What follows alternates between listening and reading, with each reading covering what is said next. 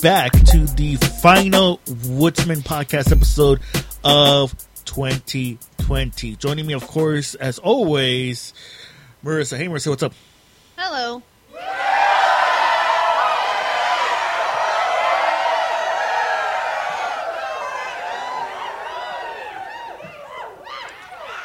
Our uh, socially distant studio audience is always happy to see us.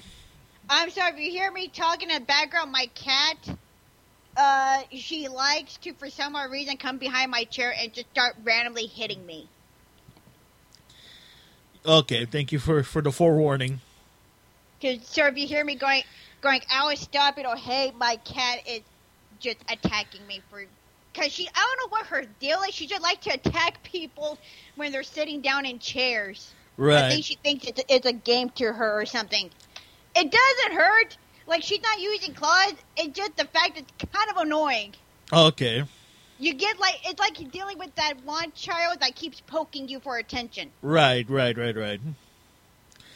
But anyway, uh, yeah, like I said, this is our uh, final podcast for the disastrous year of 2020, and you know we have some good news coming to the horizon. As I was telling uh, uh, Marisa right before we we record we started recording, that the vaccine That has already been shipped and and heading towards us. So this is all good. Uh, like I said, hope- downside is we don't have enough of it. no, but like I said, hopefully by by uh, middle of next the year. Next year, yeah, there are more shipments of it. We everyone can take it, and we won't have to worry about this. Yeah. The other day, my grandma was like, was like, "Hey, are you gonna, you know, are you gonna get the vaccine?" It's like, it's, it's not. Uh, It's not a choice of whether it's not a choice of whether I want to get it right now or not. I Yeah. can't either way. Yeah. It's like I don't know what people are freaked out about. It's like because everyone is like comparing it to cancer or something. Oh, we oh people got got, got a vaccine. We, you know, we already got a tested vaccine out in a year, but yet we can't cure cancer. It's like cancer's a lot harder if you think about it. Not only that, but you know, it's it's a strain of the virus. Yeah. And like I said, who knows if this is going is if this vaccine inoculates us for a certain amount of time, Yeah. just like the flu virus. yeah. You know, maybe this is something that we have to keep getting on a regular basis. We But- don't know yet. Who, who knows? But at the very least, it's it's out. Yes. but what's yes, super we are going to get some side effects from it. But what shot have we not gotten that we got side effects from? well, you know what's funny is is all these anti-vaxxers now saying that they're not going to get the virus. Like, Because uh, here, here's the stupid reason. I, I've seen a lot of posts on the anti-vaxxer. Some people are saying, you know, this is the, the, the closest step we're going to get to the zombie apocalypse because it like because let's be honest, you know that that's what people are expecting from this. And I'm like going, no, that that's not how that's going to work. there's so many different conspiracy theorists to, to the of government. them is just, oh, this is the government, you know, trying to track us through our body. They can track us through our computers and phones already. Considering the fact that everyone has a phone, a smartphone now, yeah. that we have to carry around with us for GPS reason, music reason, whatever fucking reason you have. Mine is usually GPS in, in case, you know, fucking something happens to me. Uh, pe- uh, people are even saying that this is that this is some uh, conspiracy uh, planned by Bill Gates. It's like, no, people are dying. Where's the proof that all those people are dying? Ah, do you not look at the news because people are saying that it's all fake news and Yeah. shit like that? The anti-vaxxers. I'm like going, okay, then why the fuck did my uncle's uh one of my uncles his girlfriend passed away because of COVID? Is that fake? My there's there's no point. There's no know, point my in grandfather's in the hospital because of it. you know. There's no point in trying to argue with these people because these are also the same Yeah. people that would go out and protest, do There- these don't do there's those a- maskless there's the protests. The measles outbreak in Disneyland. Yeah, these are the same people that have like those maskless protests that are going out demanding that uh, that the state reopen, despite the fact that COVID cases are rising. Yeah. COVID cases have raised again. Because here's the thing. No other, co- every other country is fine because they took the precaution. They did what they had to do. Us, I'm gonna be honest, we're fucking stupid Americans. Yeah, for we, uh, we are. Well, here's the problem. A good bunch of us also listen to the words of Donald Trump, Yes, yes, we, we know those people. and he did not do a very good job in in pre- in preventing people from getting this virus. If anything, he did No. everything he can for people to get this virus. It's it's Yeah. astounding. Don't When you- forget all the rallies that he had too. all those rallies, him saying that that oh the virus is gonna go away, it's gonna magically disappear, and It, uh, and no, it's a he hoax, and and yeah, no, trust me, it's it's there's a reason why he once again, guys, he lost the election. You know what? It's a shame that he did not die from the virus. Uh, Fucking shame. yeah, he he contracted COVID nineteen. Yeah. And, and and unfortunately, so did everyone else around him. I don't know if you heard the story, but did you hear that that, that somebody within his um, like like the head of his security agency for the White House contracted COVID so badly that his leg had to be amputated. And if that wasn't and if that wasn't bad enough, he now has to start a GoFundMe page because he doesn't have the money. Yeah. And I guarantee your insurance would not cover that shit too. Because I'm pretty sure that Trump is underpaying all of those guys. Yeah. That is fucking bullshit. I feel bad for that guy. I know it's all terrible, and it could have been prevented by by if Social distancing and social shit like that. and everything. But no, I mean these, you know, the guys at the White House, they're still doing parties and where people are invited to go in. You know, 900 plus people party. Oh, some of them not wearing masks. It's ridiculous. Yeah. And it doesn't help too that people did not social distance on Halloween. I mean, I think I think my state did because I did not see anyone else, which was fucking surprising. I did not see anyone else, but apparently people are blaming, you know, that all these parties that happened during Halloween and Thanksgiving, that's why it skyrocketed like this. Which would not surprise me. yeah, it's um like I said, it is it is terrible, but like I said, uh, at the very least uh Trump is Out of the White House. well, here's well here's the thing. So so over the week um the electoral college went ahead and officially said that Joe Biden is the next president of the United States. Uh Mitch McConnell, the the Senate majority leader has came out to congratulate, reluctantly congratulate Joe Biden and Kamala Harris, but it, it still hasn't stopped Trump for not conceding. Not only that, but there's new, there's been new reports that Trump is telling everybody at the White House that he's not planning to leave January twentieth, Yeah. even though he, by law, he's no longer the president. Yeah. So let's see what happens. If he starts barricading his shit, then someone is going to have to go in and, you know, Uh, do shit.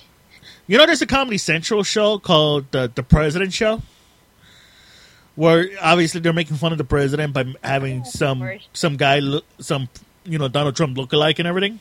Of course, because, you know, those are the best kind of people. But there's an episode where where where Donald Trump is uh, is uh, at a kindergarten class, Yeah. and at the end of the episode. Mike Pence is telling Donald Trump that he has to go, and Donald Trump, like a little kid, is like, going, "I don't want to go. I don't want to go." Oh, I saw that my friend, uh, one of my friends sent me that. I saw that one actually because he also watches it as well too because you know it's something to watch of course and I'm like oh dear God it's true It's on YouTube, and and all the comments on YouTube is like, I didn't know Comedy Central made documentaries. and are I know right and are we seeing the future? Because I because listen, I will pay money just to go, just to just to be able to see uh, the Secret Service hunt down Trump and drag him from the White House. I would like to see that too. I hope they live stream that shit too. And and it's going to be very interesting to see where he's going to live because no one likes him. He's not going to be able to go back to New York. Oh, after what? No. Yeah, you're not gonna be able to go after New York. You can guarantee a hundred bucks. Fucking his wife is gonna leave him after this. Well, not only that, but like I also, but there was there was also a report going back saying that Trump cannot oh, cannot live at his uh, golf resort in Florida. That oh, that, why not? that that huh? Why not? Oh, let's see. Uh, let me see. Let me look it up. Uh, Mar-a-Lago.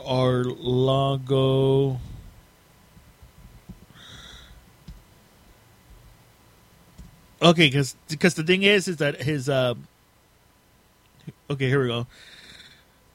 Neighbors argue Trump can't live at Mar-a-Lago after leaving White House let's see, a number of President Trump's neighbors in Palm Beach, Florida, are arguing that he is legally barred from taking up primary residence at his Mar-a-Lago resort after leaving the White House. A letter to the Palm Beach officials obtained by the Washington Post. The residents cited an agreement Trump signed in 1993 to convert the facility to a private club, which they said bars him from using it as a primary residence. The agreement bars members from spending more than 21 days per year there or for more than seven days straight. They asked the town to formally advise the president he cannot make the club his permanent residence and calls on local officials to avoid an embarrassing situation after he leaves the White House. That's some shit right there. Not only that, but like neighbors of the club have frequently complained about issues such as traffic snarls caused by Trump's visits and his flouting of local requirements, such as a flagpole that violated height caps, the Post noted. Jesus. So even so even him, not even president, he's just a shit man in general. He's always been a shitty person in general, but it is kind of funny the idea that uh, that Trump is going to be homeless come next well, year. that that. If he has, you know, enough money, if he has any fucking money, uh, you might he might want to look into renting an apartment in the ghetto area. One can hope. Well, not only that, but like, um, but here's the thing: he might also be, he might also have some legal troubles. Now they're saying that he's, uh, now they're saying that Trump might pardon himself, Yeah. him and his family. You know, Trump might pardon him and his family. But the thing is, is that as many people pointed out, that might save him from any federal troubles. But it could still open him up to legal troubles in, Which in would get state, him. state and local governments. Yep, which would get him into jail. Hey, hey, he won't have to worry about being homeless. He'd be in jail. I know, they right? have a bed, a toilet, and they feed. You know, they feed people. Yeah, it's crazy. It, but like I said, he's still not conceding the election, and not only that, but like everybody else has said, this is the most protected election in in U.S. history, including his Attorney General William Barr. And apparently, things got so heated that uh, well, essentially, William Barr got fired. Yeah. They say he resigned, but come on. Yeah, no. he he he got fired. That you know Trump is, was so angry that William Barr didn't do anything to uh, to uphold Trump's baseless claim that the uh, that the el- election was stolen through fraud. Not only that, but like every time there's been a story about fraud, it usually involves the MAGA people because I don't know if you heard about this. But earlier in the week, when uh, when the electors were holding their secret meeting, Yeah. a group of MAGA people tried to pass themselves off as electors. Like they tried to vote for Trump, Yeah. and like the security guard guarding that facility was like, uh, yeah, all the electors are here. No, that's what we're saying. We're the electors. Okay, No. but all all of them are inside that building. Like, no, no, no. We're saying there's more. Like, no, that's not how that shit works. Listen, I know the electoral college is fucking stupid and dumb, and it's great that they uh, didn't follow Trump and uh, and certified Joe Biden's victory in this race. Yeah. But yeah, it pissed off the MAGA people. Uh, you know who pissed off the MAGA people is um, Mitch McConnell Of course. because again he congratulated, reluctantly congratulated Joe Joe Biden and Kamala Harris, and now the MAGA people are like, oh my god, you know, you know. Mitch McConnell, he's part of the deep state conspiracy theory that that that he's a Republican in name only, and it's like, you do know that Mitch McConnell did everything he could to stop Obama from doing anything when he was president. yeah. Like this guy is as Republican as Republican gets. The, the only reason he's congratulating Joe Biden is because he won the election. There's no point in in in fueling the president's conspiracy theories. Yeah. So it'll be funny to see what's gonna fucking happen Oh yeah. in the coming year. But like I said, hopefully, hopefully, twenty twenty one things will be different. Yep. More, Uh, Monday, you might want to be looking outside because it's going to be the winter solstice at the beginning, right? But oh, sure, Jupiter and Saturn are going to be uh, aligning with one another. yes, I hate to be the guy from Game of Thrones. Win- winter is coming, but But it's at, but every 20 years that this shit happens, uh, basically it's supposed to be like the star of that Jesus was born under. Which is why it's such a big fucking deal because it's going to be like one of the most biggest stars that you can see. Oh, we'll see.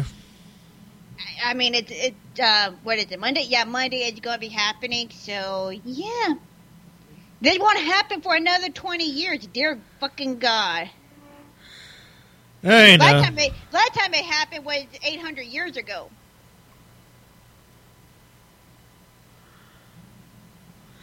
Like I said, we'll see what happens. But anyway, I don't know. People are. This is going to be the perfect time for witches to start doing their magic shit. I don't know about the Christian people. I guess their whole thing is, oh God, it's the second coming of baby Jesus. Yep. Well, well, I don't know about you, but I'm I'm like busy trying to get all uh, everybody's presents together. Uh, there might be one or two presents coming uh, uh, coming after Christmas. I you know I gave you a Christmas present, and you already Yeah, you- yeah, we already opened our we already opened up ours, which was uh, I got season three of Inuyasha on Blu-ray, which I had before. Well, I didn't have it on Blu-ray. I had it like the original DVD copy, but I lost the first three seasons. But now this time I have an excuse. Now I have an excuse to collect all of them. and uh, you got me um, the uh, the God Gundam figure from um, from uh, the Gundam Universe toy line. Yep. Did you play with it? Uh, it's sitting on it's sitting on a shelf right now, along with some other other figures that I have. All of them covered with white stains because he liked to jerk off to them. I do not jerk off to them. Shut the fuck up. hey, hey, I don't know. You could be that weird guy. I, I'm not. I mean, I mean, hell, there's a fetish for everything. But I'm not. I'm surprisingly you're not. Good lord. Just like how there's people who has the fetish for the Pokemon Jynx, which is a very odd fetish if you really think about it. Uh, Yeah, I, I know people like that. Don't ask me how I know people like that. I just do. I know a lot of weird people. apparently so. It's something that I'm usually proud of. I know you are. But anyway, Uh, but yeah, no. So, um, since I have the God Gundam, I uh, it, it, and it's from from from anyone that remembers from my past previous uh episodes where I talked about Gundam. It's from G Gundam. Uh, which means that I'm gonna have I'm probably gonna have to get the other other Gundams from that line, like Shining Gundam, uh, Noble Gundam, Master Gundam. And if I got God Gundam, you know what I have to get, right? What do you have to get? Well, if there's a God Gundam, that means there's also a Still a fucking Devil Gundam. yes. Congratulations! Ding, ding, ding, ding, ding! You are I, I don't watch Gundam. I just know what he likes, which I, I don't know if that makes me a bad person or not. At times I feel like I am a bad person, but my God, there's a Devil Gundam. yeah.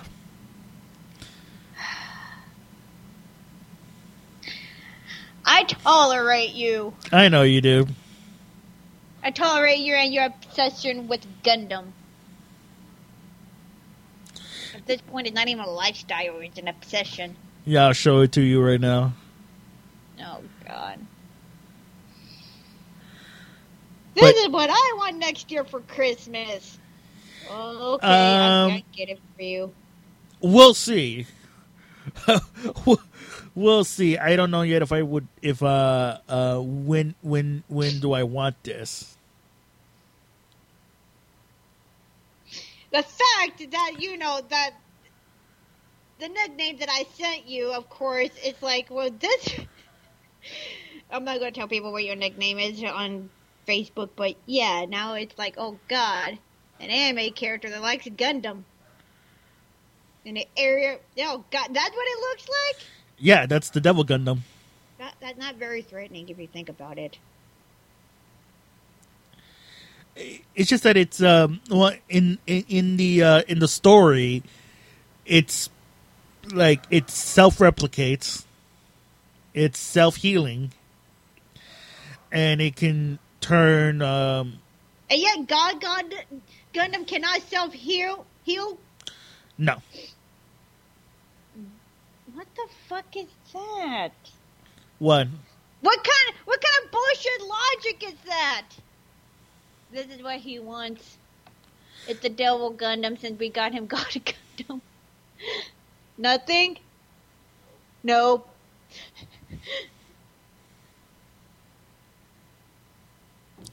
Oh. one. Oh, I want to see if you if, if if maybe you think this is cute. Uh, so this is the Noble Gundam.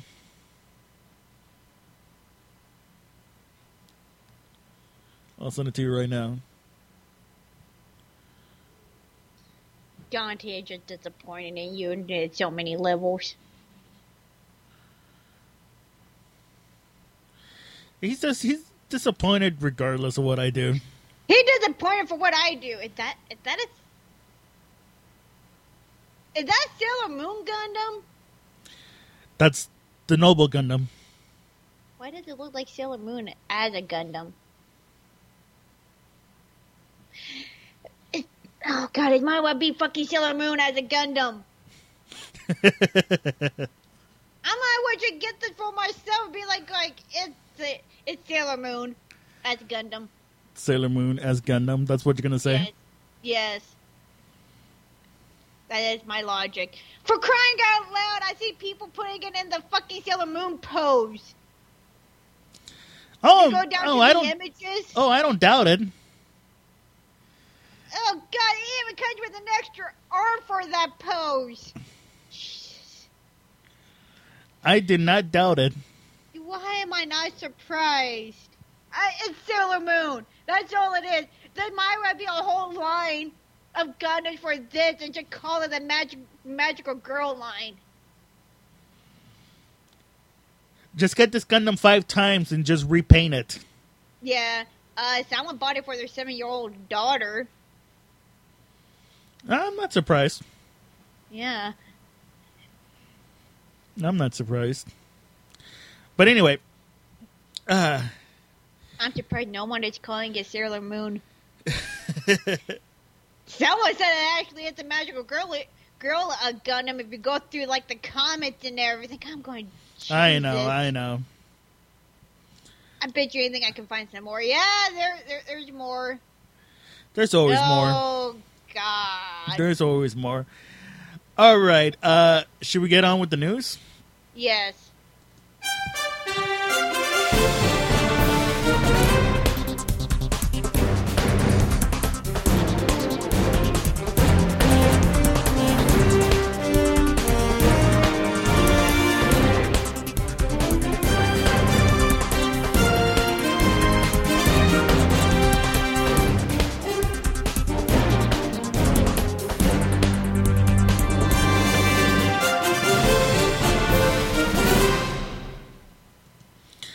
Okay. Uh, did you ever hear the uh, story of what happened to a bunch of PlayStation Fives at, in the UK? No. That a bunch of gangs were stealing uh, PlayStation Fives from delivery trucks as they were as the delivery trucks were were were, were being driven. Jeez. And I'm over here. Here, here, here's the thing. Bet you anything the PlayStation 5 don't even fucking work, first of all. I don't know, man, but it's it, uh, I, I'm I, I read this and I'm like going, huh? Somebody somebody has seen the Fast and the Furious. Yeah, that too. Jesus. Think about all those people that just stole a PS5 and it fucking doesn't even work. Like, you know, they're already having problem with the controllers because here's the thing. My one of my friends pre-ordered their their uh, their PS5. They got the uh, disc. They got the one with the disc drive. No surprise. A- apparently, they've been stolen at least 27 times, Jesus, really? and it's not just PS5s. It's it's uh, TVs, cosmetics, mobile phones, and cigarettes. I was going to say, what about the Xbox Series X? I don't know. no one brings that shit up because the name sounds stupid, first all. Second thing is, where the fuck do you put a system that big at? I don't know, man. I don't man. even think I have room to put. No, I, I could possibly put, you know, put it there. But the thing is, though, I, I would have to, you know, be create creative with the space. But yeah, no, my friend got a PS5, of course, and they're already having issues with the controller and everything. I'm going, geez, this is why you wait. So now he's spending extra money to take it into Sony and have them repair the controller. Right. I'm going, geez. Day one, they got it too, and, the, and it was already having issues. Uh, moving on. So, Disney has done an investor day a couple weeks ago. Are we going to talk about all the Marvel movies and all the Star Wars shit that's going to be coming out? Yes. Oh, So, Jesus. so I, I saw that. I'm here going, well, I, I'm going to have something. Now I'm going to be using Disney Plus a lot more for this shit. I, don't get me wrong. I do use Disney Plus mainly for like the holiday stuff and for the Mandalorian and a few other movies. I do use it a lot, but oh, I cried during the finale of Mandalorian. do not ruin it. I'm going to watch it later on today. But anyway, Do not ruin it for me. okay, so there's more Star Wars series that's coming on Disney Plus. According to this, we're getting a a Rogue One prequel called Star Wars Andor. Yeah. We will be getting a Star Wars Obi Wan Kenobi series that will feature Hayden Christensen. I saw that. I'm like going, okay, yeah. There will be a uh, series called The Acolyte, a female-driven series set in the High Republic era. Which I'm there like going, I'm not very too keen on all female cast. It's just not my thing. There is going to be a Lando Calrissian series. I'm gonna watch that. And and, and I think Darth Vader's getting his own series as well too. Well, no, Dar- Darth Vader, like I said, he will feature in Obi Wan Kenobi, so who knows Yeah. if he's going to have his own little feature or not. And there's at least three Mandalorian uh, spin offs. Yeah. We're going to have Star Wars Oso- Ahsoka, Star Wars: Rangers of the New Republic, and I I'm gonna have to break this to you. At the end of the series finale of Mandalorian, we're getting the Book of Boba Fett.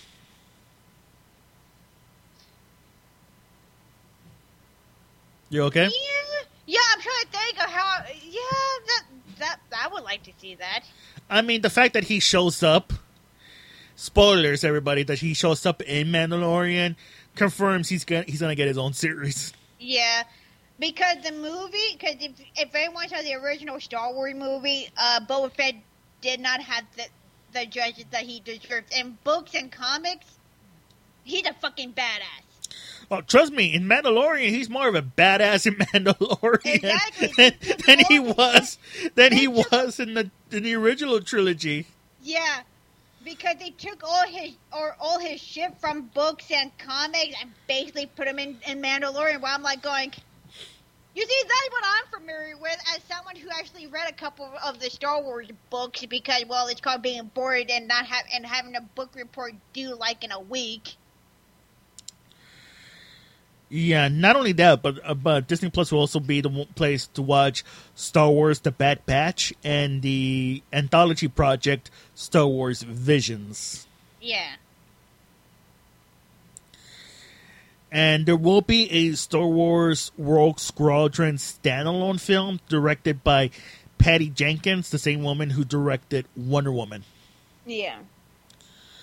So, but enough about that. We're also getting a couple of new MCU shows on Disney Plus. Which I'm actually, which you could probably guess which ones I'm excited for. I'll take a while, I guess.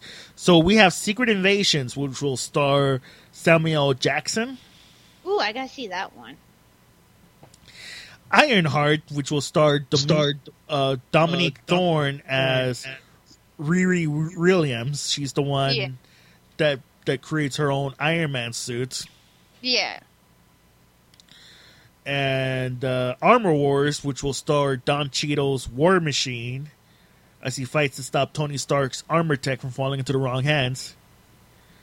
Baby Groot, which is a series of animated specials revolving around the tiny Guardians of the Galaxy. Oh, that sounds adorable. And we're also getting a Guardians of the Galaxy holiday special, written and directed by James Gunn, and it's going to come out. Hey, at least, hey, at least it's not you know Star Wars holiday special, the one from the seventies. uh, that's that is true. So we're also so uh, the Falcon and the Winter Soldier has has stated that it's going to debut in 2021, followed by uh, in March 2021, followed by Loki in May 2021, and What If in summer 2021 as well. Yeah. and uh, we're also been and it's also been confirmed that Tatiana M- uh, Maslany has been confirmed to play the lead role in She-Hulk, with Mark Ruffalo and Tim Tim Roth coming back to reprise their roles as Bruce Banner and the Abomination, respectively. There's been already a Fantastic Four movie confirmed. Yeah.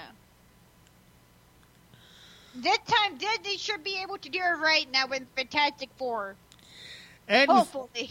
and we've also gotten some some Disney uh, some some MCU movies as well. For example, Ant Man three is officially called Ant Man and the Wasp: Quantumania.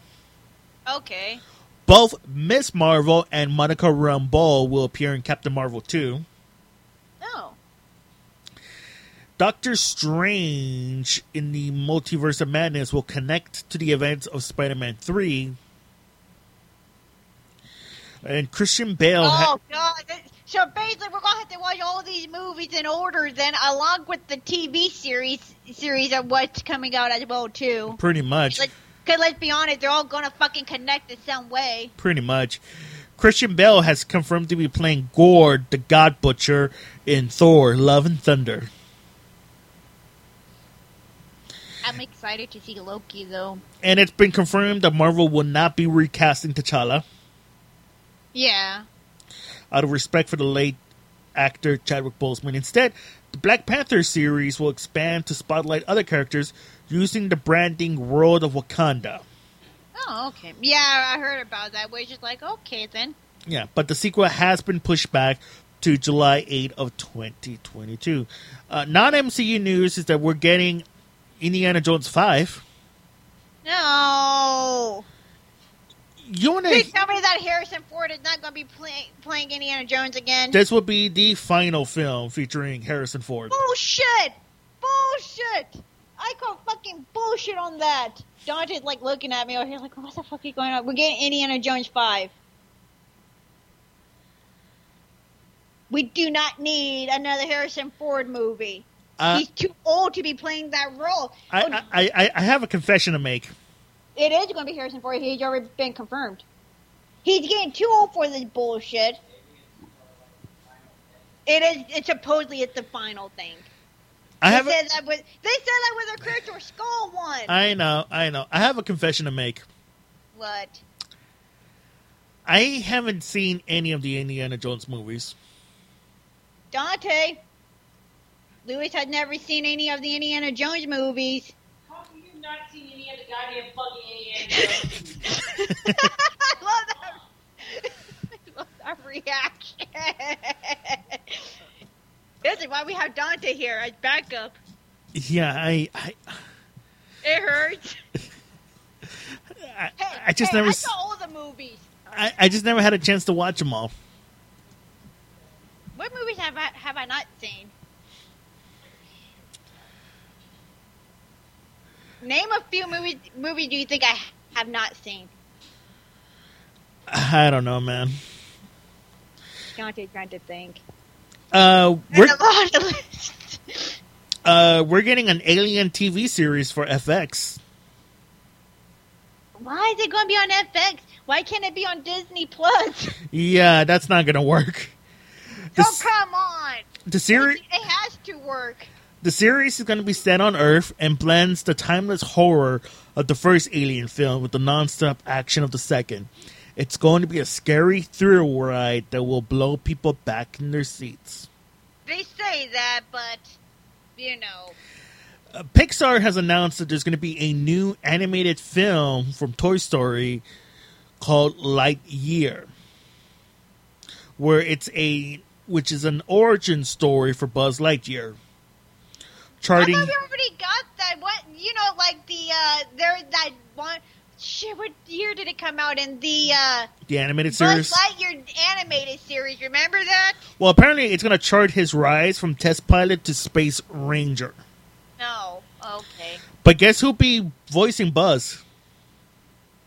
Uh, Tim Allen. Chris Evans, I, I don't know. Cap- Captain America.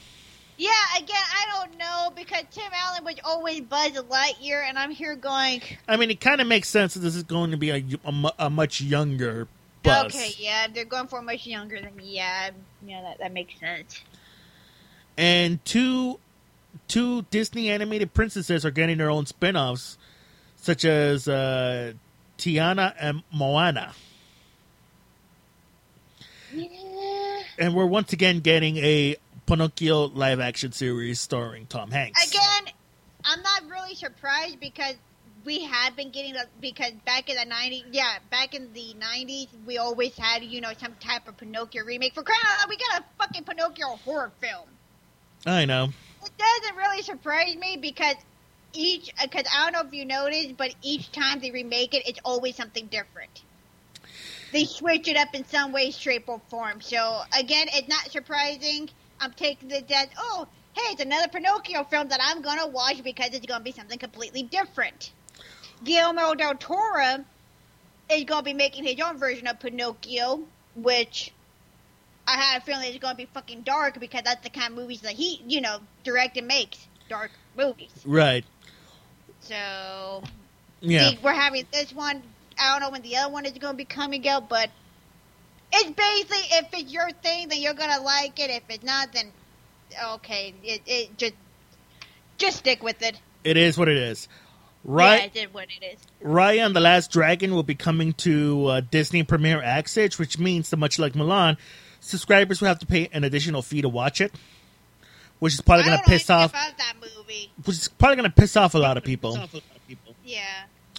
It's also been confirmed that we're getting four more seasons of It's Always Sunny? I never got into that series. I'm gonna be honest. You Uh, and my friend, and I think Dante likes that series. I don't know. Dante, do you like It's Always Sunny in Philadelphia?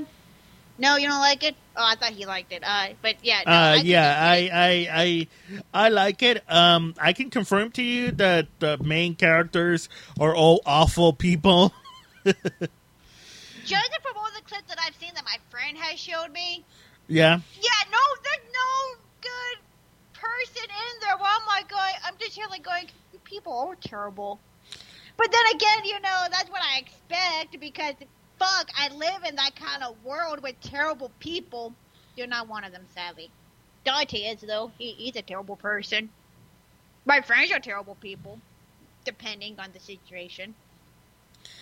Yeah. Like, so, like I said, so it should be interesting to see what's going to happen um, with all these series coming forward.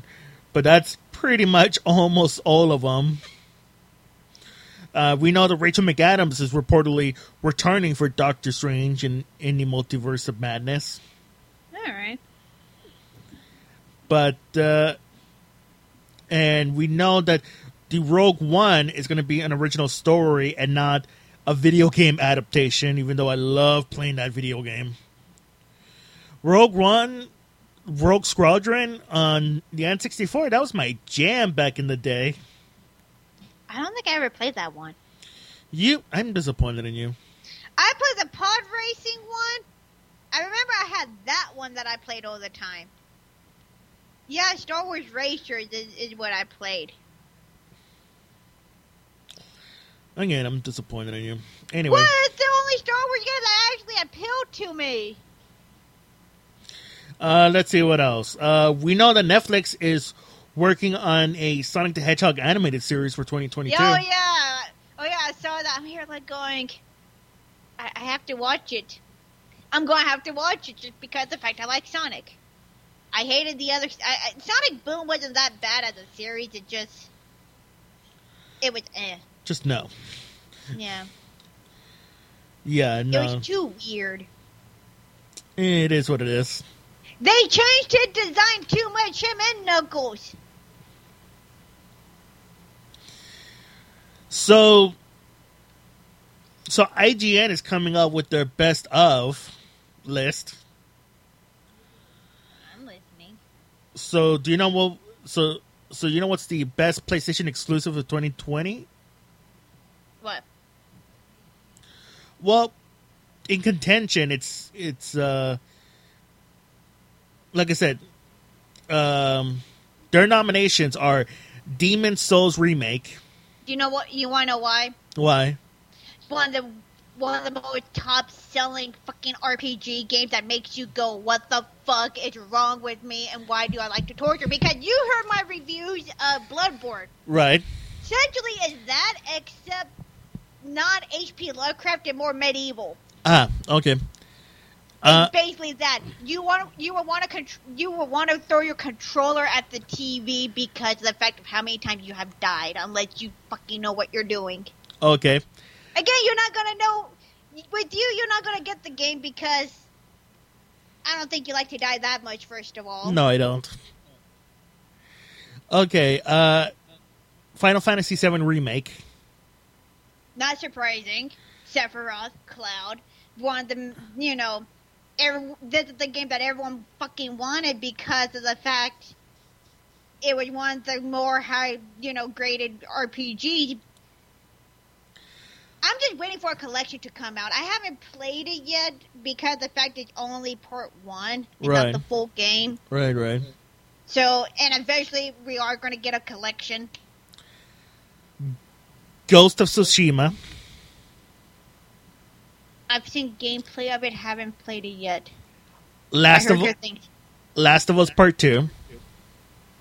I could. I, I never got into The Last of Us. I, I haven't I, I haven't even played it yet. How do you not play it yet? You own it. I know, it's so weird. You need to stop that. Marvel Spider-Man, Miles Morales. I I can see it. It just Spider-Man games do not attract me. So here's their nomination for uh, IGN's nomination of Best Comic Book Series of 2020 Ooh. Daredevil, Yeah, I can't agree with that one. Far Sector. I don't think I ever heard of that one. Uh, look um, from the art from the picture, it looks like it deals with the uh, Green Lantern Corps. Okay. Gideon Falls, I don't know who that is. Ice Cream Man. Who the fuck is that? I don't know. The Immortal Hulk, Alright. Ice Cream Man. He kills you with the power of ice cream. Brain freestyle. John Constantine's Hellblazer, Oh, hell yeah. I had a few, few of his comics. Once and Future, I don't know which one that one is.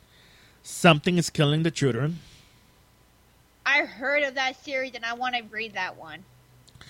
Superman's pal Jimmy Olsen, Oh, okay. Undiscovered Country. Never heard of that one. Uh, me neither. And uh, okay, this is gonna. This is interesting. It's best PC exclusive game of 2020. Oh god, let, let, let's hear the PC games. A Monsters Expedition, Never heard of it. Crusader Kings 2,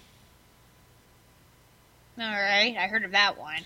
Half Life, Alex, or Aliex, Oh, okay. Microsoft Flight Simulator, Alright. Valorant, Okay. Not only that, but here's okay. So best TV series of the year for 2020. Their nominations are, of course, The Boys. Alright. You need to watch it; it's good. Thank you for telling me I need to watch the boys. Damn. What? It, it's on my list of things. It's on your list watch. of things to watch. Okay. It's on my list of things to watch. I have a list of stuff that I need to watch, and it's there somewhere on that list. Possibly all the way at the bottom because of the fact I like my things in order. Well, like I said, you need to watch both seasons of The Boys. All right, I'll watch both season. I'll only watch both season of The Boys and read your review on it. Fine. Okay then. The Crown. Never heard of it. It's from Netflix. Okay. Devs. Okay. The Good Place. I heard of it, never watched it. I May Destroy You. It's it's on. you H- mean that in a sexual way? no, I meant that in the HBO TV series kind of way. Oh, okay. I was going to say, well, this is the wrong podcast to be talking like that, but okay. Good lord. Uh, L- uh, Lovecraft Country. I need to watch that. It's on my list of things to watch too. The Mandalorian. Yeah, I, I need to watch it this season. This final, the final episode of this season. Then I'm caught up. The Queen's Gambit. Okay. Schitt's Creek. All right. Ted Lasso. Okay. So that's your best TV series for 2020. The best movie of 2020. Now, I, I think this is going to be a pretty empty categories considering that not many movies came out this year due to obvious everything, reasons. Everything came out on HBO, Disney, fucking everywhere else. Nothing really came out in theaters. Yeah, so here's your nominations Borat subsequent movie, Uh, I, I I never liked the Borat movies. Birds of Prey, I did like that one. The Five Bloods, Never heard of it. Emma, I think I saw that one. The Invisible Man, I haven't seen. That's on my list of things to watch. Too the uh, remake of Invincible Man. I take my time watching remakes of those kind of movies because of the fact it. The original Invisible Man was amazing. Just remakes after remakes, it ended up becoming, you know, going downhill. Right. But I've been hearing good things about this remake, so it's like I have to watch it. It's it's saved onto my list on HBO. One Night in Miami, Never saw it. Palm Springs, Jeez, I never saw any of these movies. Tenet, which is the movie I saw recently. I know, and then I saw that you have it on that you're getting on a Blu-ray. Dante wants to see the movie because the fact is the same people that made uh, Inception. Well, here's the thing, because I because I kind of put that movie on my uh, Secret Santa list, so we'll see if I'm going to be getting that movie. Yeah. If I'll be getting it on a, as a Secret Santa, or if I'm to have to pay for it. Oh, Are you your own Secret Santa? Oh, we'll see. So there's Tenet. oh, that would suck too.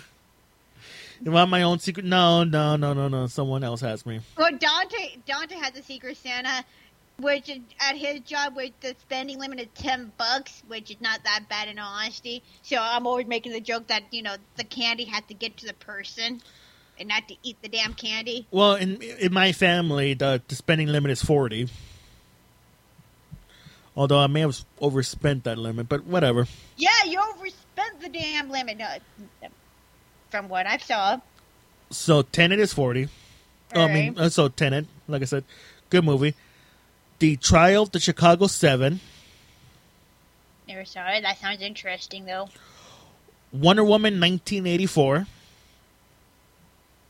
That's not even out yet, is it? On HBO? No, but it's already gotten a it's uh, um it's a Rotten Tomato review. Oh, okay.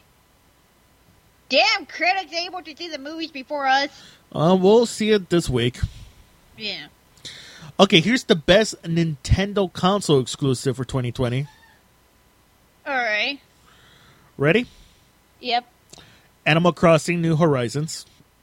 Yeah, because a lot of people fucking play that game when the And COVID shut down. Nothing else fucking to do with Animal Crossing. If you really think about it, you can't really beat it. You cannot really beat Animal Crossing because there's always something to do in the game, which is why I never fucking got it because my whole thing is I like to create and build things in games. Dante never got me the game because his thing is I would never put down the Switch. And it's true. I've seen people make the whole entire village from Inuyasha. I've seen people do other shit from, you know, make things from other movies and stuff and from other animes. One of my like- one of my favorite dumb conspiracies. Of course, it doesn't make any sense and it's not true. But one of my dumb, one of my favorite conspiracy theories was that Nintendo unleashed COVID so that people can play Animal Crossing. I heard about that. I'm like going, no, because people would play it no matter what. yeah, People would just play that shit no matter what. You know what I got? Because of the fact that Dante would not give me Animal Crossing anyways. what? I got the mobile game for it, which is essentially the same thing. Oh, okay, okay. It's on my phone, but I had I, I installed it though because I got some other games. But yeah, no, I had the actual mobile game, and I just sat there building and catching things. I'm here going. If, if this is already addicting enough, I hate to see myself with the actual game. Okay. Uh, Hades. pass the time. Hades is the next game. I actually want to get that, but here's the thing: though, I know that game is gonna fucking piss me off. You get to play as Hades' son, which is a sexy hot man. Oh my god, calm down. What have you not seen? The, I, I've seen it. I've seen it. I've seen it. You didn't think you Uh, didn't think and uh, you didn't think of me. Oh, good lord. Uh, Hyrule Warriors Age of Calamity. Okay, I want to get this one. Paper Mario The Origami King. I want to get that one too. Since I played the Nintendo 64 version of Paper Mario. And Pikmin 3 Deluxe. I could never get into the Pikmin games. I played the Pikmin games before. I had a couple from pre for the previous consoles, but my thing is, I don't know. For some reason, I cannot get get into the Pikmin games. I find them very boring, and I end up falling asleep through half a level. So here's the uh, best TV streaming services. Here's All right. Here's the Disney nominees: Plus is gonna be on there. Prime Video, Amazon Prime Video. Not surprised. Hey, it's been getting some good shows. Let's, It has been, except for the movies though. The movies are lacking, and I'm not going on Prime for a good amount of reasons. Disney Plus, I, I knew Disney Plus was gonna fucking be on there. uh, HBO Max. I know a lot of people were were dumping on HBO Max, but HBO Max is pretty good. Yeah. HBO Max has been upping their shit now, which I'm I'm happy for. Hulu, I don't really use Hulu a lot just because the fact it's Hulu. At the same time, though, I, I can see. I only watch it for like Hulu exclusive stuff. and uh, Netflix, which is all which is all uh, services that I have that I use uh, on a constant basis. I don't basis. use Netflix that much anymore. I've been using Prime sometimes. I'm not using Prime this month for obvious reasons, which, if you know my fear, you should know why. Uh, I've been using HBO Max because of all the movies. I've not been using Netflix though. And I've been using Disney Plus because, well, Toy Story is on there. Right. Well, here's the best action movies of 2020. Bad Boys for Life. I never saw any of the Bad Boy films. I'm gonna be honest. I've seen one of them, I think. the first one, Yeah. I never saw any of them. Birds of Prey, I like that one. Extraction, Never saw it. Mulan. Actually, I saw Mulan on Disney Plus. It's actually a lot better because of the fact it's not. Let's just say it Disney did their own thing with it. Right. It's not a remake of the from the uh, animated movie. Nothing like that. They actually used. In this one, they talk about how she, how Mulan basically had like chakra instead, and that's how she's able to fight. It's a completely different thing. And I think give it. I think give it a watch if you're into more of the martial arts movies like IP Men and shit like that. right. Yeah, because I think he. I Well, well, well, well, it's, well first of all, first of all, I I hate to uh, correct you. It's not IP Man. It's Ip Man. do I look like a person that watches martial arts, arts films for a living? Oh, for God's sakes. Uh, anyway, and the last one is The Old Guard. I never saw that one. I don't even know what the hell that is. Okay, here's something that's going to excite you. The best horror movie of 2020. I'm listening. To what's the best horror movie of 2020? Color Out of Space. Yes, that was the best movie of 2020. H.P. Lovecraft wins. His House. I never saw that one. Color Space made it to number one. Best horror film of 2020, Dante. The, You like that movie? the Invisible Man. I have to watch that. Relic.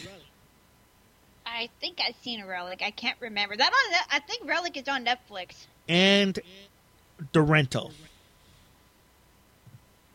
I saw. I think I saw the rental, or uh, unless I'm thinking of a different movie that was on Netflix. Because there was a movie like that on Netflix. I don't know if it's the same one or if it goes or was something completely different. I have to look it up. Best comedy movies of 2020. Bill and Ted Face the Music. I have to watch the Bill and Ted movie. I have to watch that new one at least. Borat subsequent movie film. Uh, yeah, what is the obsession with Borat? Emma. Palm Springs. And Sonic the Hedgehog. I will agree with I will agree with Sonic the Hedgehog.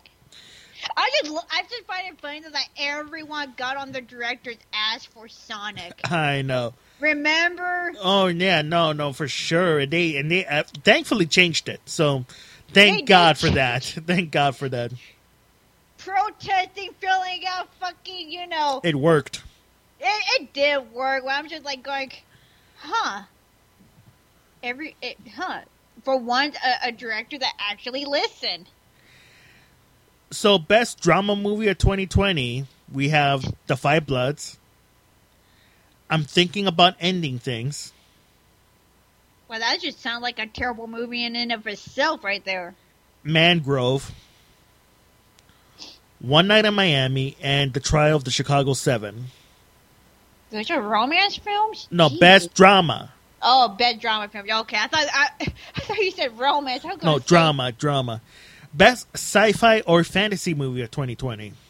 Oh, that should be good. I'm listening. The Midnight Sky, Never saw it. Onward, I have to watch that one. Everyone keeps telling me to watch it. and I'm here like going, but it looks stupid. Apparently, one of those it's one of those things where it's bad at the beginning, but but it picks up near the end. Tenet,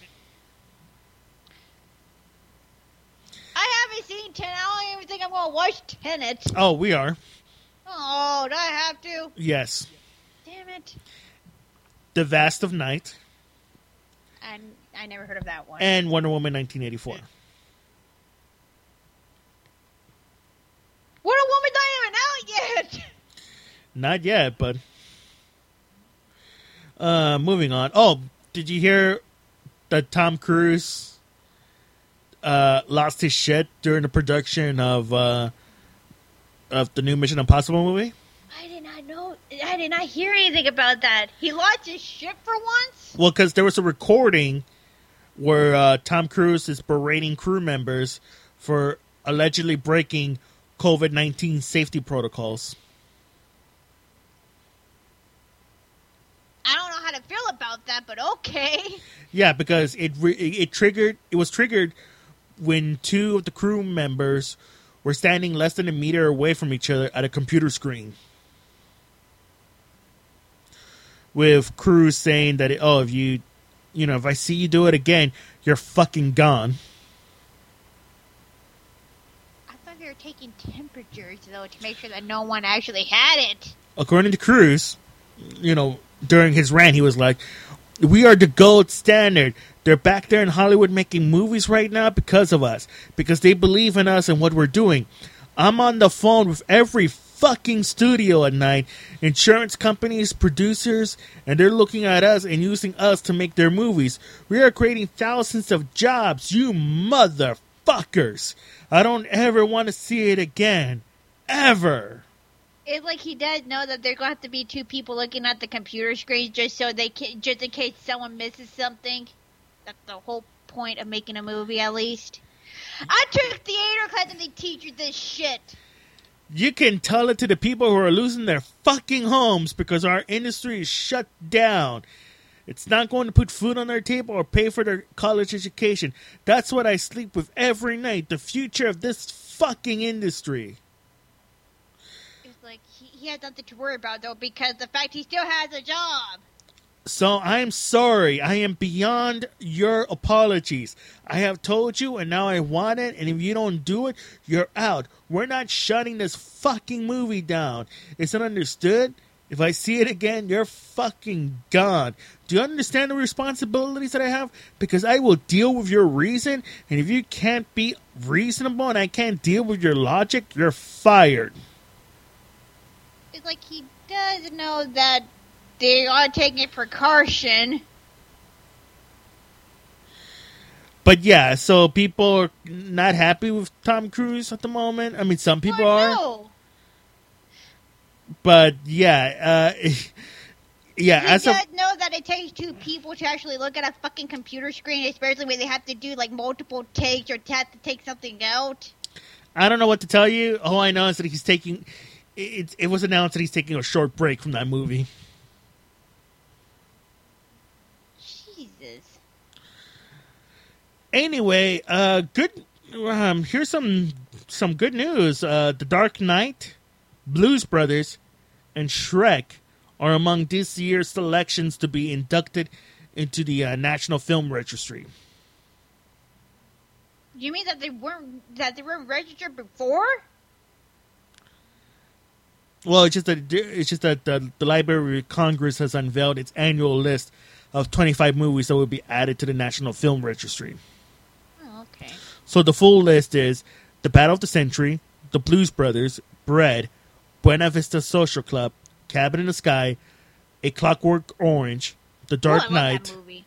The Devil Never Sleeps, Freedom Riders, Grease, The Ground, Hurt Locker, Illusions, The Joy Luck Club, Auto Kid Races at Venice, Lilies of the Field, Losing Ground, The Man with the Golden Arm, Mauna Kea, Temple Under the Siege, Outrage, Shrek, Suspense, Sweet Sweetback's Badass Song, Wattstax, with car and camera around the world. So yeah, Clockwork Orange, you, you need to watch. why? It's one of those movies that you just have to watch with me. Eh, Mm. if you say so. Just like how, just like how we watched watched the movie Teeth together. Oh my God, no! We should review that movie for a Halloween podcast. Oh God, no!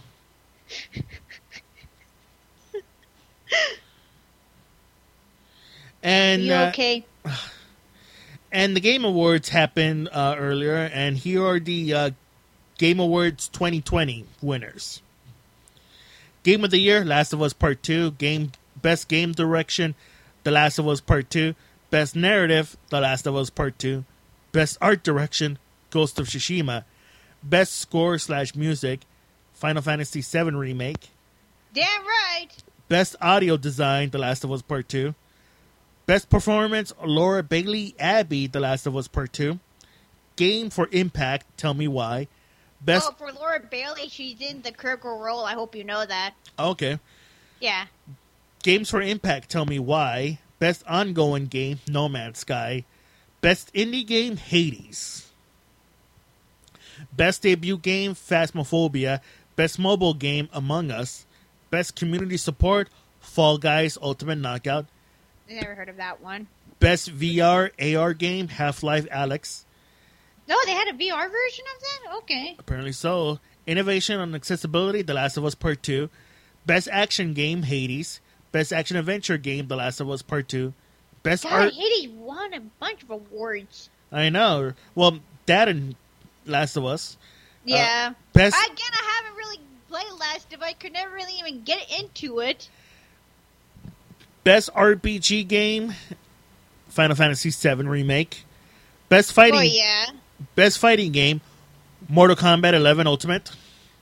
All right. Best family game: Animal Crossing New Horizon. That's a family game. Yep. I thought that was only a one-player game. I don't know what to tell you. Animal Crossing, Best best family game. Best sim slash strategy game, Microsoft Flight Simulator. Okay. Bet best sports slash racing game, Tony Hawk's Pro Skater One Plus Two. Best I multiplayer didn't get the Tony Hawk games. best multiplayer game Among Us. Best content best uh let's see content creator of the year Valkyrae. Best esports athlete Heo Showmaker Su. Best esports coach Danny Zonic Soren Sorensen. Excuse me. Best esports event League of Legends World Championship 2020. Best esports game League of Legends. Best esports team G2 Sports. So there you go. Yep. And we have some game announcements, including we're getting a new Ghost and Goblins Resurrection reboot announced for Switch coming in 2021. Really? Oh, yes. Oh shit! I used to play that game on Nintendo 64. Uh, I, you know what? I I had that Capcom Ultimate Collections for the PSP game. Yeah. And it was on there. It was on there. Fucking difficult, man. It is difficult, but at the same time, it was so good. I can finally play that game again. Oh yes. And uh, let's see. We're also getting a Mass Effect Legendary Edition. We're getting another Mass Effect uh, uh, Legendary Edition. Is it going to come with all three games? Uh, let's games? see. This collection features the single player content from all three games, Okay, all three games for what systems? plus all DLC, promo weapons, armor, and packs made available since their original release. Oh, Uh, it, it's coming out for PS4, Xbox One, and PC sometime in spring 2021. And BioWare says the game will also run on PS5 and Xbox Series X okay. with targeted enhancements. Dante. It makes me feel like I gotta I gotta play all those three games on my PlayStation Three. They were originally for the P. Well, except for the first game. I think the first game was made for PC only. But it came out for for PlayStation because I have it. Yeah, yeah, but they they, they did a reboot for for PlayStation 3. We need to get Mass Effect for one reason only. I know they are making a fourth one, but we need to get Mass Effect for one reason only. I can romance with Garrus. Mm. My husbando is that game. Moving- And. I like game too as well. Moving on, uh, Sony has removed Yeah. Cyberpunk 20, 2077 know from its PlayStation Store. Sh- yeah, because people like they like their shit. Because okay, so while my friend got it for for their PS4, right? It was glitching beyond anything, let alone, you know, the AI looked like crap, and the game kept crashing on like pre on like the PS4 to where the to where one to where I've heard my friend never had any problem with besides the glitching. And had to keep restarting their game because it kept crashing at one area. well, But these are, this is fans' fault though because they wanted because they're telling people you know they're telling them to rush to rush out with the game and everything. yeah, it's um that's what's gonna happen. Uh, let's see. Uh, Dante was CD going to get that game too, but they Well, took well- it off the PlayStation Store. well, here's the thing: CD Projekt Red said that they are that they will continue to um to to update the game, and Yeah. they have vowed to bring Cyberpunk uh, 2077 back to the PlayStation Store as soon as possible. Yeah. Yeah, Uh, once they fix out all the all their AI because the fact I heard that what they were advertising, you know, when you know when they were trying to release the game where they were advertising did not hold up with people actually playing in game. Yeah, that so it didn't have that that it did not have that graphic design. PC, everyone says that you know, nothing wrong with the PC version. Just the systems. yeah, so Sony has stated that they will be refunding, uh, Yeah. offering refunds to PlayStation players who already bought it. Yeah. Uh, but yeah, you could still buy the game, the physical copy of the game at brick and mortar stores. Well, yeah, you can, but at the same time, though, do you really want to spend that much for a game that cannot? this is why this is why I'm waiting for the Game of the Year edition. You know what I'm saying? Yeah, yeah, yeah, yeah, yeah. They always come up with the game of the year edition for a lesser price than what you're paying now. So Nintendo has once again debunked that they're working on a Nintendo Switch Pro, All right. stating that they're going to be focusing on existing Switch models. Okay. according to Nintendo of America president Doug Bowser.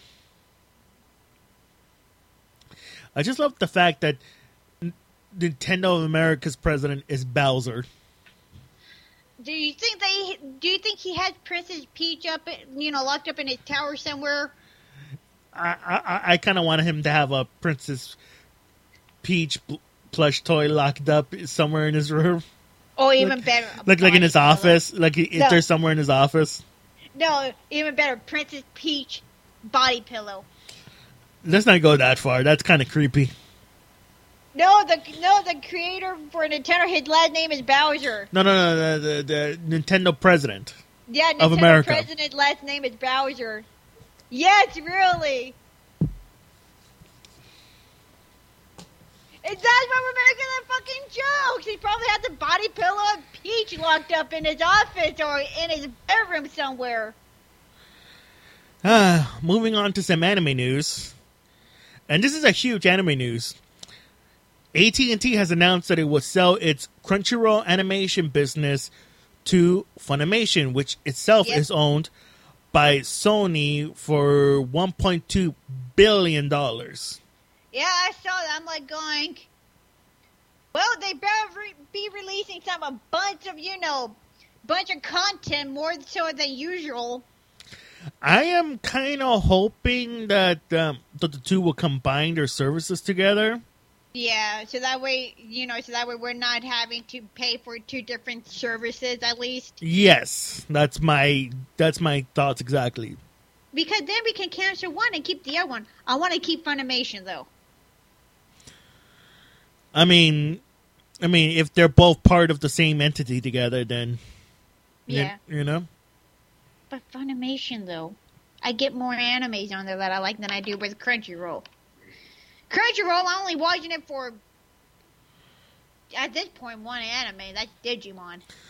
But yeah, we'll see. We'll see what happens in the near future. But that's what something me and my sister were talking about. We were like going, "Oh, I wonder if it's going to be, you know." But anyway, Yeah. hey, don't tell her to shut up. She's a baby. But uh, moving on. Okay, uh, Anime Milwaukee has announced that uh, it, it will not be taking place on 2021 due to uh, the coronavirus. Well, yeah. The event was originally slated for February 2021, Ah, so that's not happening anytime soon. Um, so, in a poll for um NHK, which is the uh, Nippon Hoso Kyokai or Japan Broadcasting Corporation, they did a poll, and uh, and it turns out that uh, they did a Sailor Moon poll, yeah. Super poll, and guess who's the fan favorite? Who? Sailor Uranus. I want to ask why. Here's here's here's the results. So number one, Sailor Uranus. Number two, Sailor Moon. All right. Number three, Haruka Tenno. Number four, Minako Aino. Five, Ko Yeah. Saya. Six, Michado Kayo. Seven, Sailor Saturn. Eight, Makoto Kino. Nine, Amy Mizuno. And ten, Mercury, Sailor Mercury. How could he do my girl Mi- Mikoto like that, man? That's that's fucking bullshit. Sailor Jupiter, come on, Sailor Jupiter, she's my favorite. I did not know that you like Sailor Jupiter. God, I love Sailor Jupiter, man. I want to ask why. Just look at her.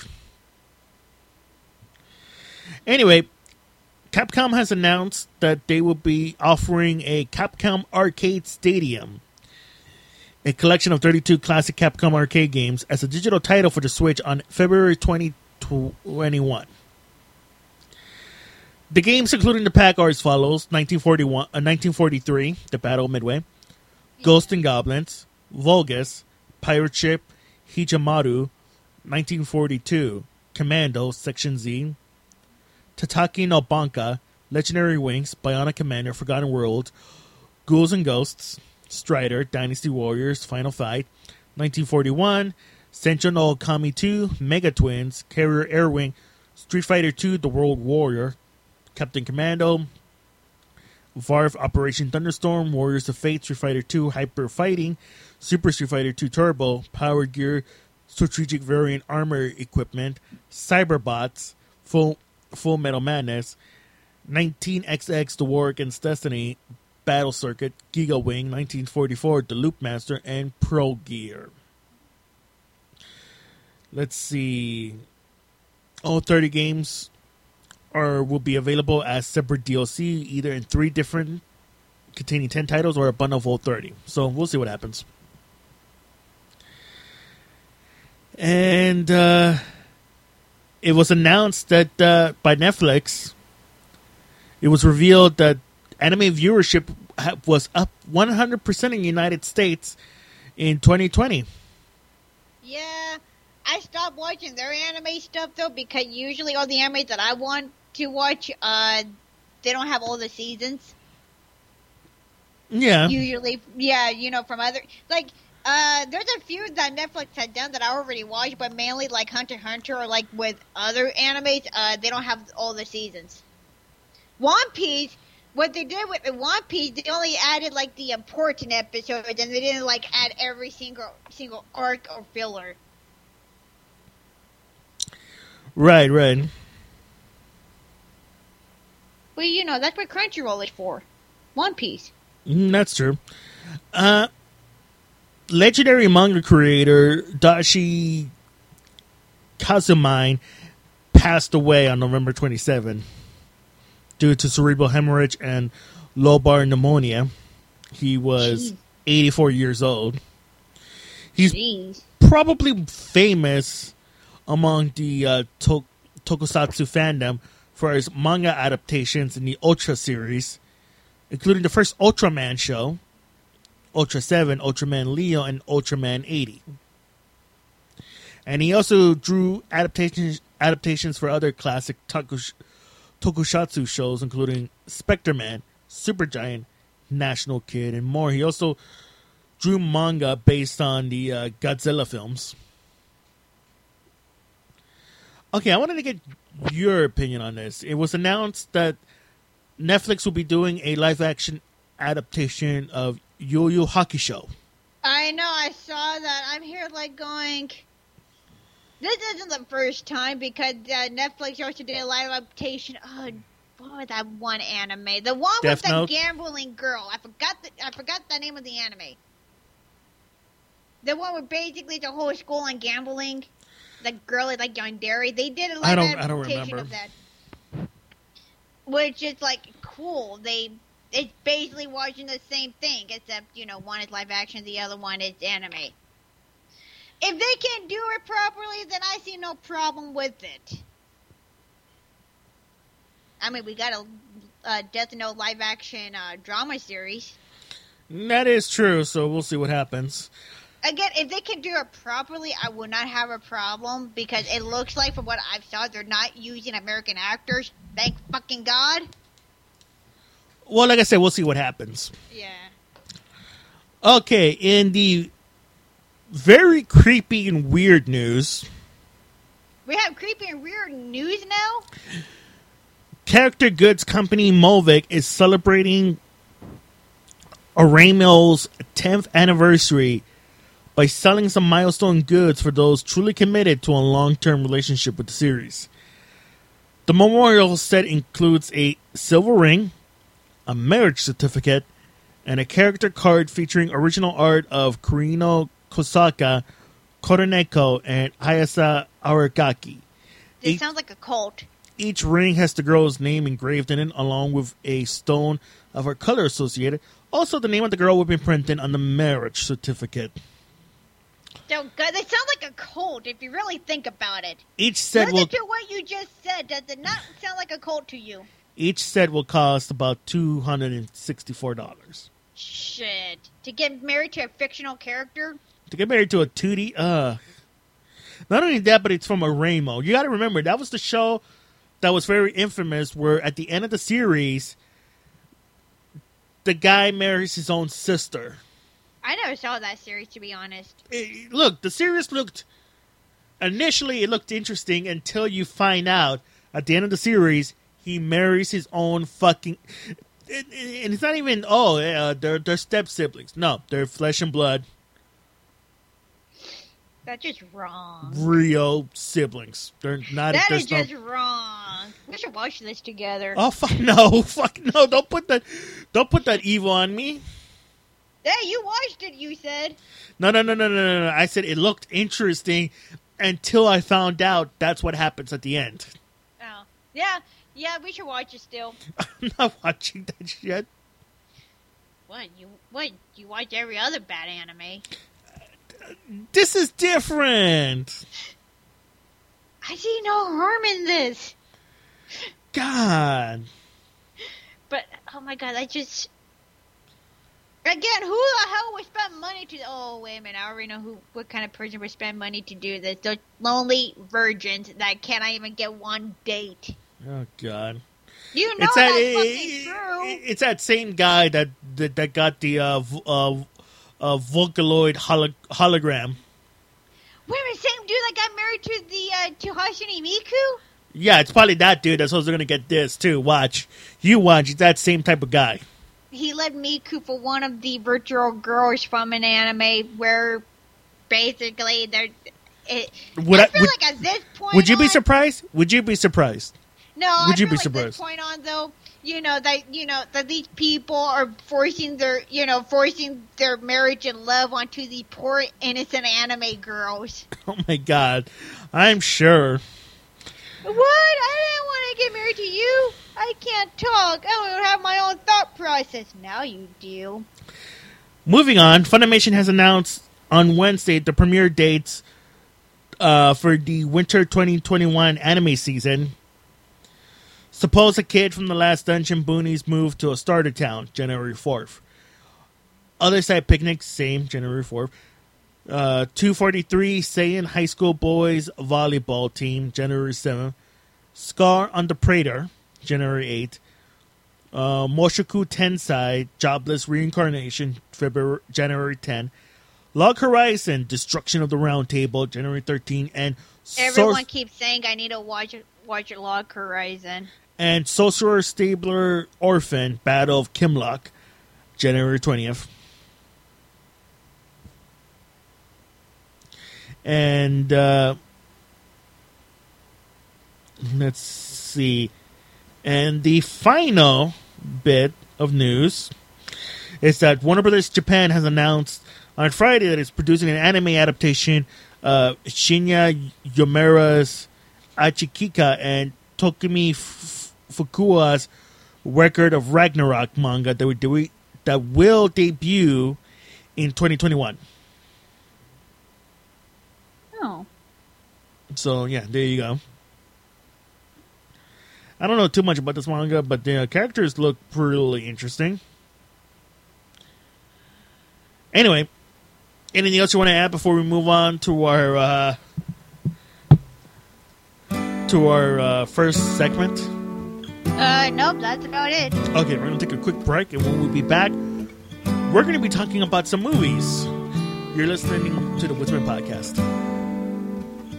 Do you always trust your first initial feeling? Special knowledge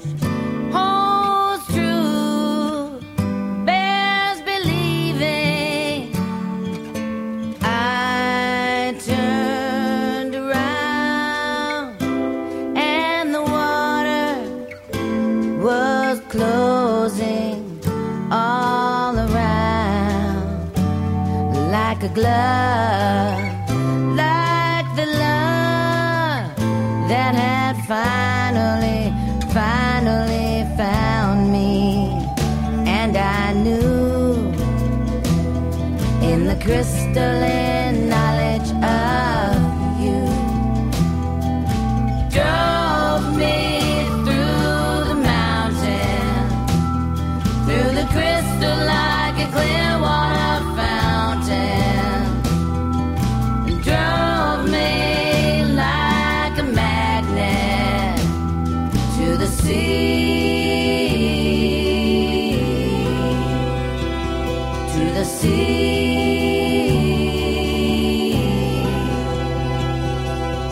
To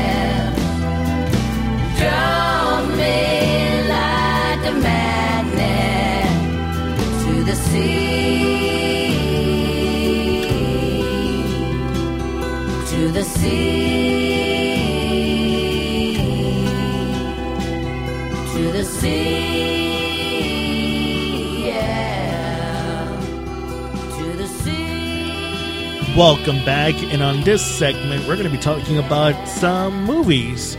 So, initially, the idea with this came out of, oh, hey, let's talk about some pretty bad movies to end 2020 year off with. I only watched two of the bad movies.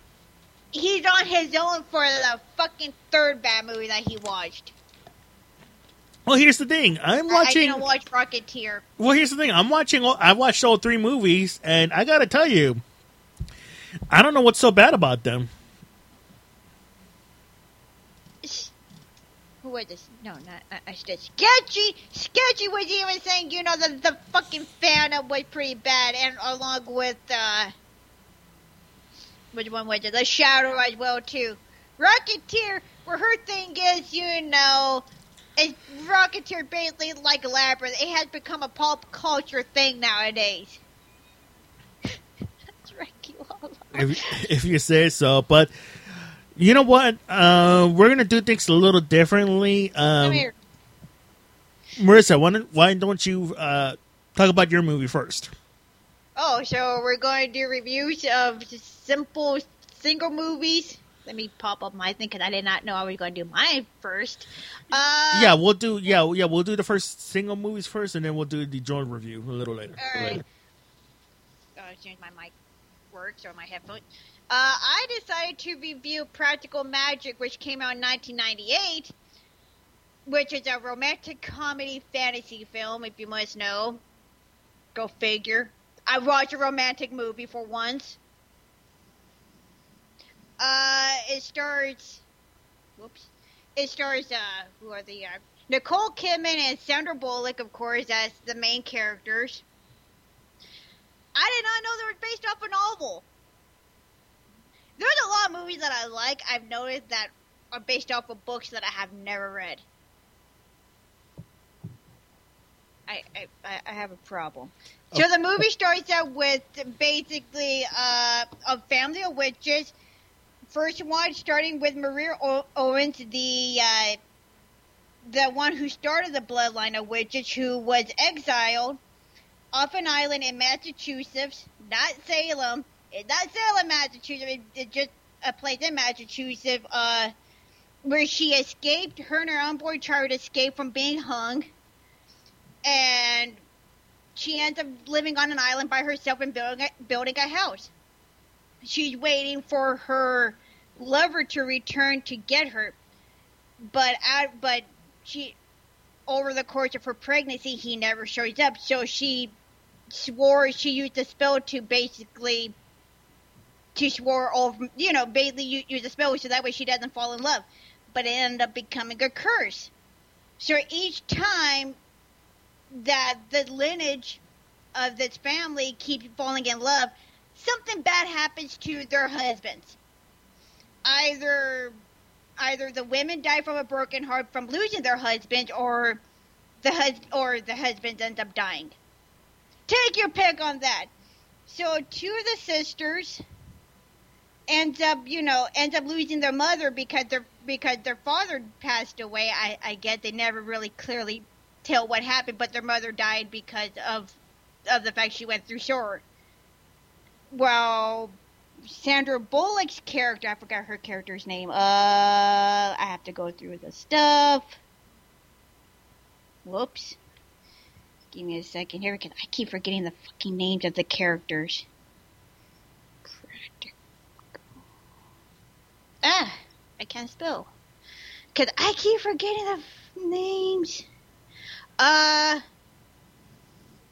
Gillian Otis and uh, Sally end up going through, um, end up doing a spell to where they see a woman coming up to their aunt. They're living with their two aunts.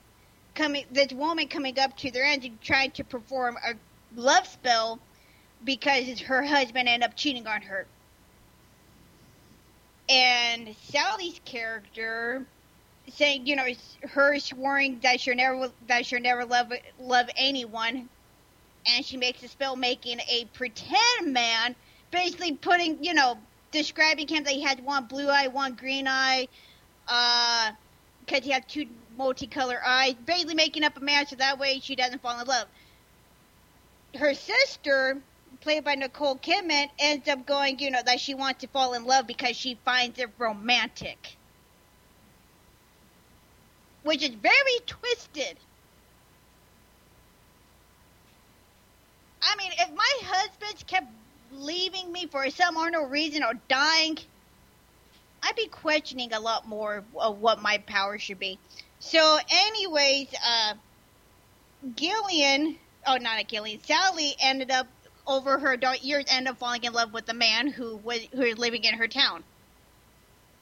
She ends up having two children that looks exactly like how her and her sister did as children, one with brown hair, one with red hair. Her husband ends up dying, and it's weird how they find out that your that your husband is about to die when you, they know when death is going to come when they hear the sound of a cockroach making a cricking sound, which I'm thinking is a cricket, but no, it's a, it's either a beetle or a cockroach in the film. So he ends up dying by getting hit by a truck, just like what almost happened to you. Oh God, really? It's- Yeah, he died with the truck hitting him. And you almost got crushed with the truck. How ironic is that? Ugh. So she ends up not. She ends up going back and living with her aunts, having to raise her children. Her sister, Gillian, is out sleeping around with men. Her thinking that she's trying to find love, so she goes out sleeping with every possible man that she can think of until she be, until she gets, you know, mixed up with this guy, her boyfriend, uh, Jimmy, who is an abusive asshole.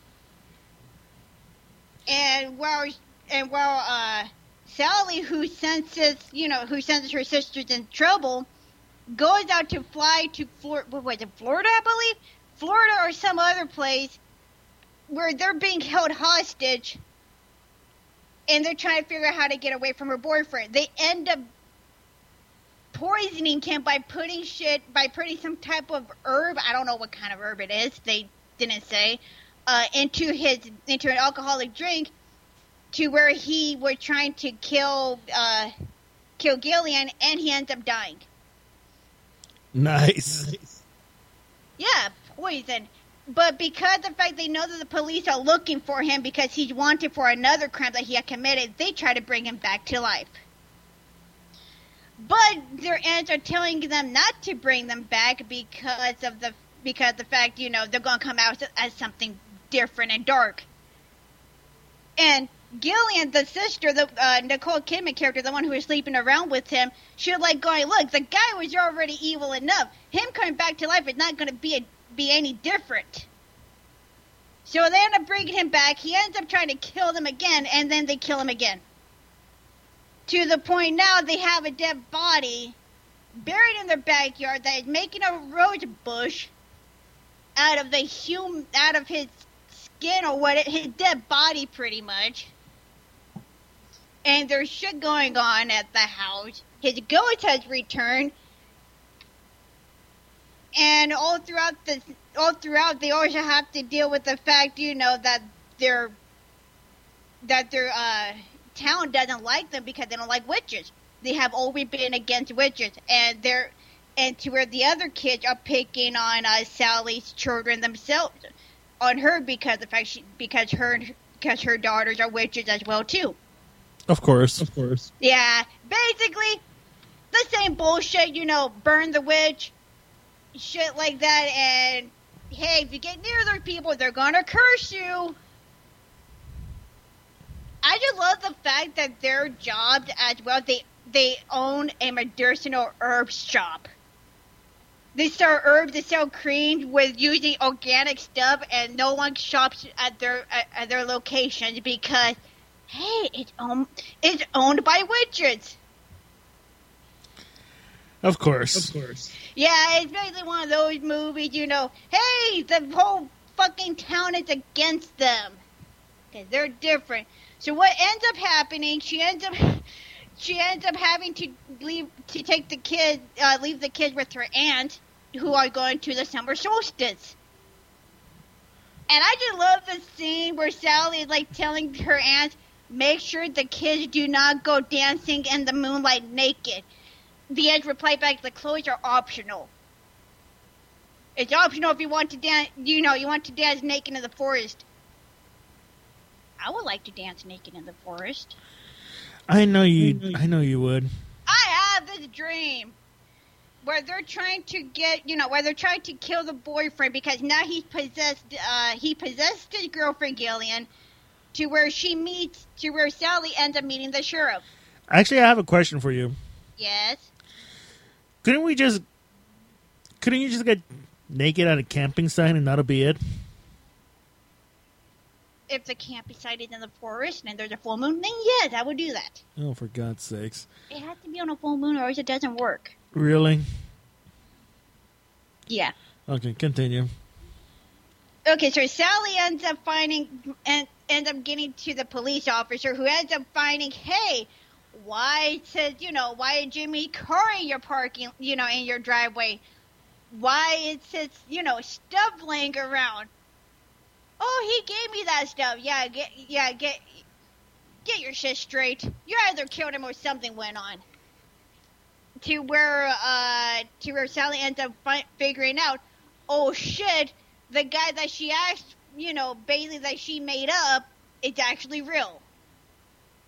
Because he was born with the, I forgot what kind of, uh, what, what, what kind of birth defect it is, but he was born with the fact that hit one of his eyes is a different color than the other one. Oh And yeah, what- I know. I know what that is. I, I- Yeah. Yeah, to where she like going, oh shit. So she ends up, you know, having sex, not having sex with him, of course, but end up having a big giant makeout session to where she almost took off her clothes. Nice. Yeah, but then she realized, oh hey, uh, I, I made you, and also I put a spell to where you can fall in love with me. Whoopsie! But she did it as a child. It's a thing, but still, the fact that she wasn't sure if he loved her for her or with the spell, but ends up, he, but he ends up finding out, oh hey, the woman who I possibly had feelings for could be a witch. So then he finds out, yeah, that Jimmy was killed by them, and that you know that he possessed the sister. So what they had, to, so what they do is they get every single woman from their town because they basically put put up, hey, this guy's abusing, you know, one of our nieces. Come and help us. So they end up doing what you know what women usually do.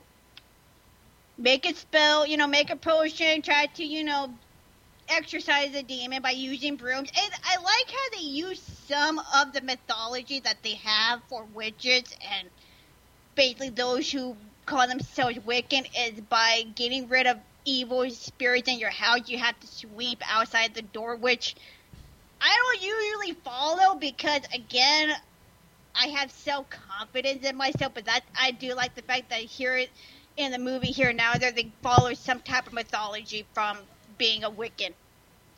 Right. And I do like the fact that they added Stevie Nicks too, who who is who a lot of people consider her to be a white witch. So a lot of the music was done by Stevie Nicks. If you don't know who Stevie Nicks is, uh, Fleetwood Mac. That's Yep. all I have to say. Fleetwood Mac. So at the end, uh, she ends up at the end. Sally ends up breaking the curse that was placed upon her family so many years ago by finding true love with with the police officer named Gary. Yeah, that was his name. His name is Gary. Good lord. What? It was from 1998. SpongeBob. Was, oh, wait a minute. Yeah, SpongeBob was out by then. Not the same Gary. And Uh, that's the end of the movie. It's one of the romance. It does have some comedy. It is a romance film, and I, it's going. It's going to be hard how I found out about this movie. My step grandmother, who I who you know who lived up this way near me, uh, she actually likes this movie. I don't know if it's because of the fact that it has Sandra Bullock in it, but it was her younger along with Nicole Kidman. Like they were young at the time to where, you know, they're to where they're attractive. right. like you see you see Sandra Bullock's character like in short mini shorts throughout the film. Uh, Nicole Kidman, well, Nicole Kidman overdresses sexy, so there you go. But yeah, no, she. I found out the movie through her, which is surprising to me considering the fact that my step grandmother is a hardcore Christian. Just by me playing Bayonetta offends her. Ah, yes, of course. Yeah. So her, you know, showing me this movie. I, I forgot how old I was. No, it wasn't even. Yeah, I was a little bit younger when this movie came out. So you know, of course, it's a romance film. I didn't really like it because it was a romance movie, and as a kid, that just never appealed to me. But watching it older because I found it on HBO Max again. I end up watching it, and I end up and I like going, "Hey, I like this movie because it's fantasy wise." But yeah, no, I found out the movie through her, which I'm here going. I, I don't know how to feel about this, considering the fact that they that the both the sisters when they end up splitting up, they're making a blood pact with one another by uh, cutting each other's hand and then mixing the blood together. Right. And you, the fact that they use the word witchcraft and magic, and basically you get like the demonic man who comes back from the dead and possessing people. I'm just here going, what is my grandmother into? Of course, then again, if you really think about it, this is semi-tamed to what there's out to what we have nowadays. Was it made for older people? I don't know, maybe. I like the film. Right. But yeah, I, I thought it was one of their good films considering the fact I don't watch a lot of romance movies. If you look through all my movies, I don't have a lot of romance. I have a lot of fantasies that has like romance things in it, but it's not primarily focused on romance. So this was primarily focused on romance. It, it, it dealt with more of uh, love than it did with anything else, which was very surprising for me. Yeah, I mean, it sounds like it. I mean, I think that you will like it on HBO Max. You can watch it. of course. I mean, I, other people might. I mean, I'm. For crying out loud, fucking Dante likes the movie. Of course, I don't know if he likes it because of the women or the plot. uh, should we watch it one night, uh, snuggle next to each other, next to a war and fire? Yes, if I can, if we can get a house that has a fireplace, then yes, I, I would do that. But I give this four and a half possessive, abusive boyfriends out of five. Okay. Uh, God, I hope my, I hope my ex doesn't possess me like that. That was fucking terrible. yeah. So. So. Um, all right. So the movie that I decided to uh, to rewatch is 1991's The Rocketeer,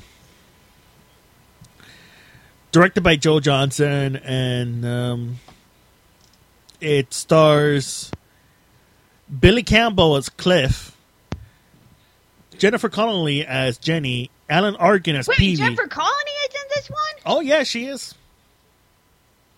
One of the women that you probably would get with if you had a choice. Why do you say that? I don't know because she's in every fucking movie that I have seen so far. What other movies did you see sh- that she was in? Uh, Labyrinth, Ah, yes, Labyrinth. uh, Dark. What, what, I forgot the name of it. Dark City, I think it was. Do you know she was in that one as well, Uh, let's see. I'm It- looking. Dark City. Yeah, yeah, Dark City. Uh, those are the only films I can think of right now. Oh, she was in uh, uh, Adel, uh, Adelia Battle Angel. Tira Battle Angel. I, I don't even know how to fucking pronounce that one, but she Alita, that Alita Battle Angel. Yeah, Alita Battle Angel. She was in. She was also in uh, Spider-Man: Homecoming as Karen slash Suit Lady. Yeah, yeah, she was. I keep forgetting that was fucking her voice. Like I cannot recognize it. Yeah, so Jennifer Connelly as Jenny, Alan Arkin as Peavy, James Bond, Timothy Dalton as Neville Sinclair, Paul Sorvino. Make you feel- How does it make you feel that James Bond was in this film? I like it. Paul Sorvino as Eddie Valentine, and uh, Terry O'Quinn as Howard Hughes. So the movie starts with uh, Cliff taking his airplane out for a ride to see how how it does, and um, during the short ride, he sees uh, a shootout between a bunch of gangsters and federal federal agents that causes his plane to uh, to get destroyed. Oh, so it's not so it's not like the third world country from the Predator, where they made L.A. look like a third world country. No, actually, this is this is still this is set during uh, um, around the same time as WW two. Oh, okay. So it's around so it's around that. Uh, y- you know, so so um, as the gangsters are getting away, one of them hides uh, hides something in the uh, in the in, um in the gar- in the airplane garage where Cliff and his uh, friend Peavy slash roommate work at. So as they're being so as they're bummed about uh, about the airplane being destroyed, both of them discover what looks to be an engine that can be strapped to a to a strapped like a backpack, and discover that it's actually a jetpack. I thought you were going to say strap on for a second. So at first they, you know, uh, you know, they want to return it, but Cliff is like, "Wait a minute, we could use this to make some money." You know, and just just just for a while, you know. Meanwhile, Cliff visits his uh, his girlfriend uh, Jenny, who's a uh, struggling actress who's currently working on the new Neville Sinclair movie. Un- unbeknownst to everyone, the Neville Sinclair hired the uh, the uh, gangsters to steal the jetpack for him. When Neville overhears a conversation between uh, Cliff and Jenny regarding the jetpack, Neville decides to uh, to pursue Jenny in hopes of getting some more information about Cliff and the jetpack. When Cliff is late to do a um, a stunt performance show on an airplane.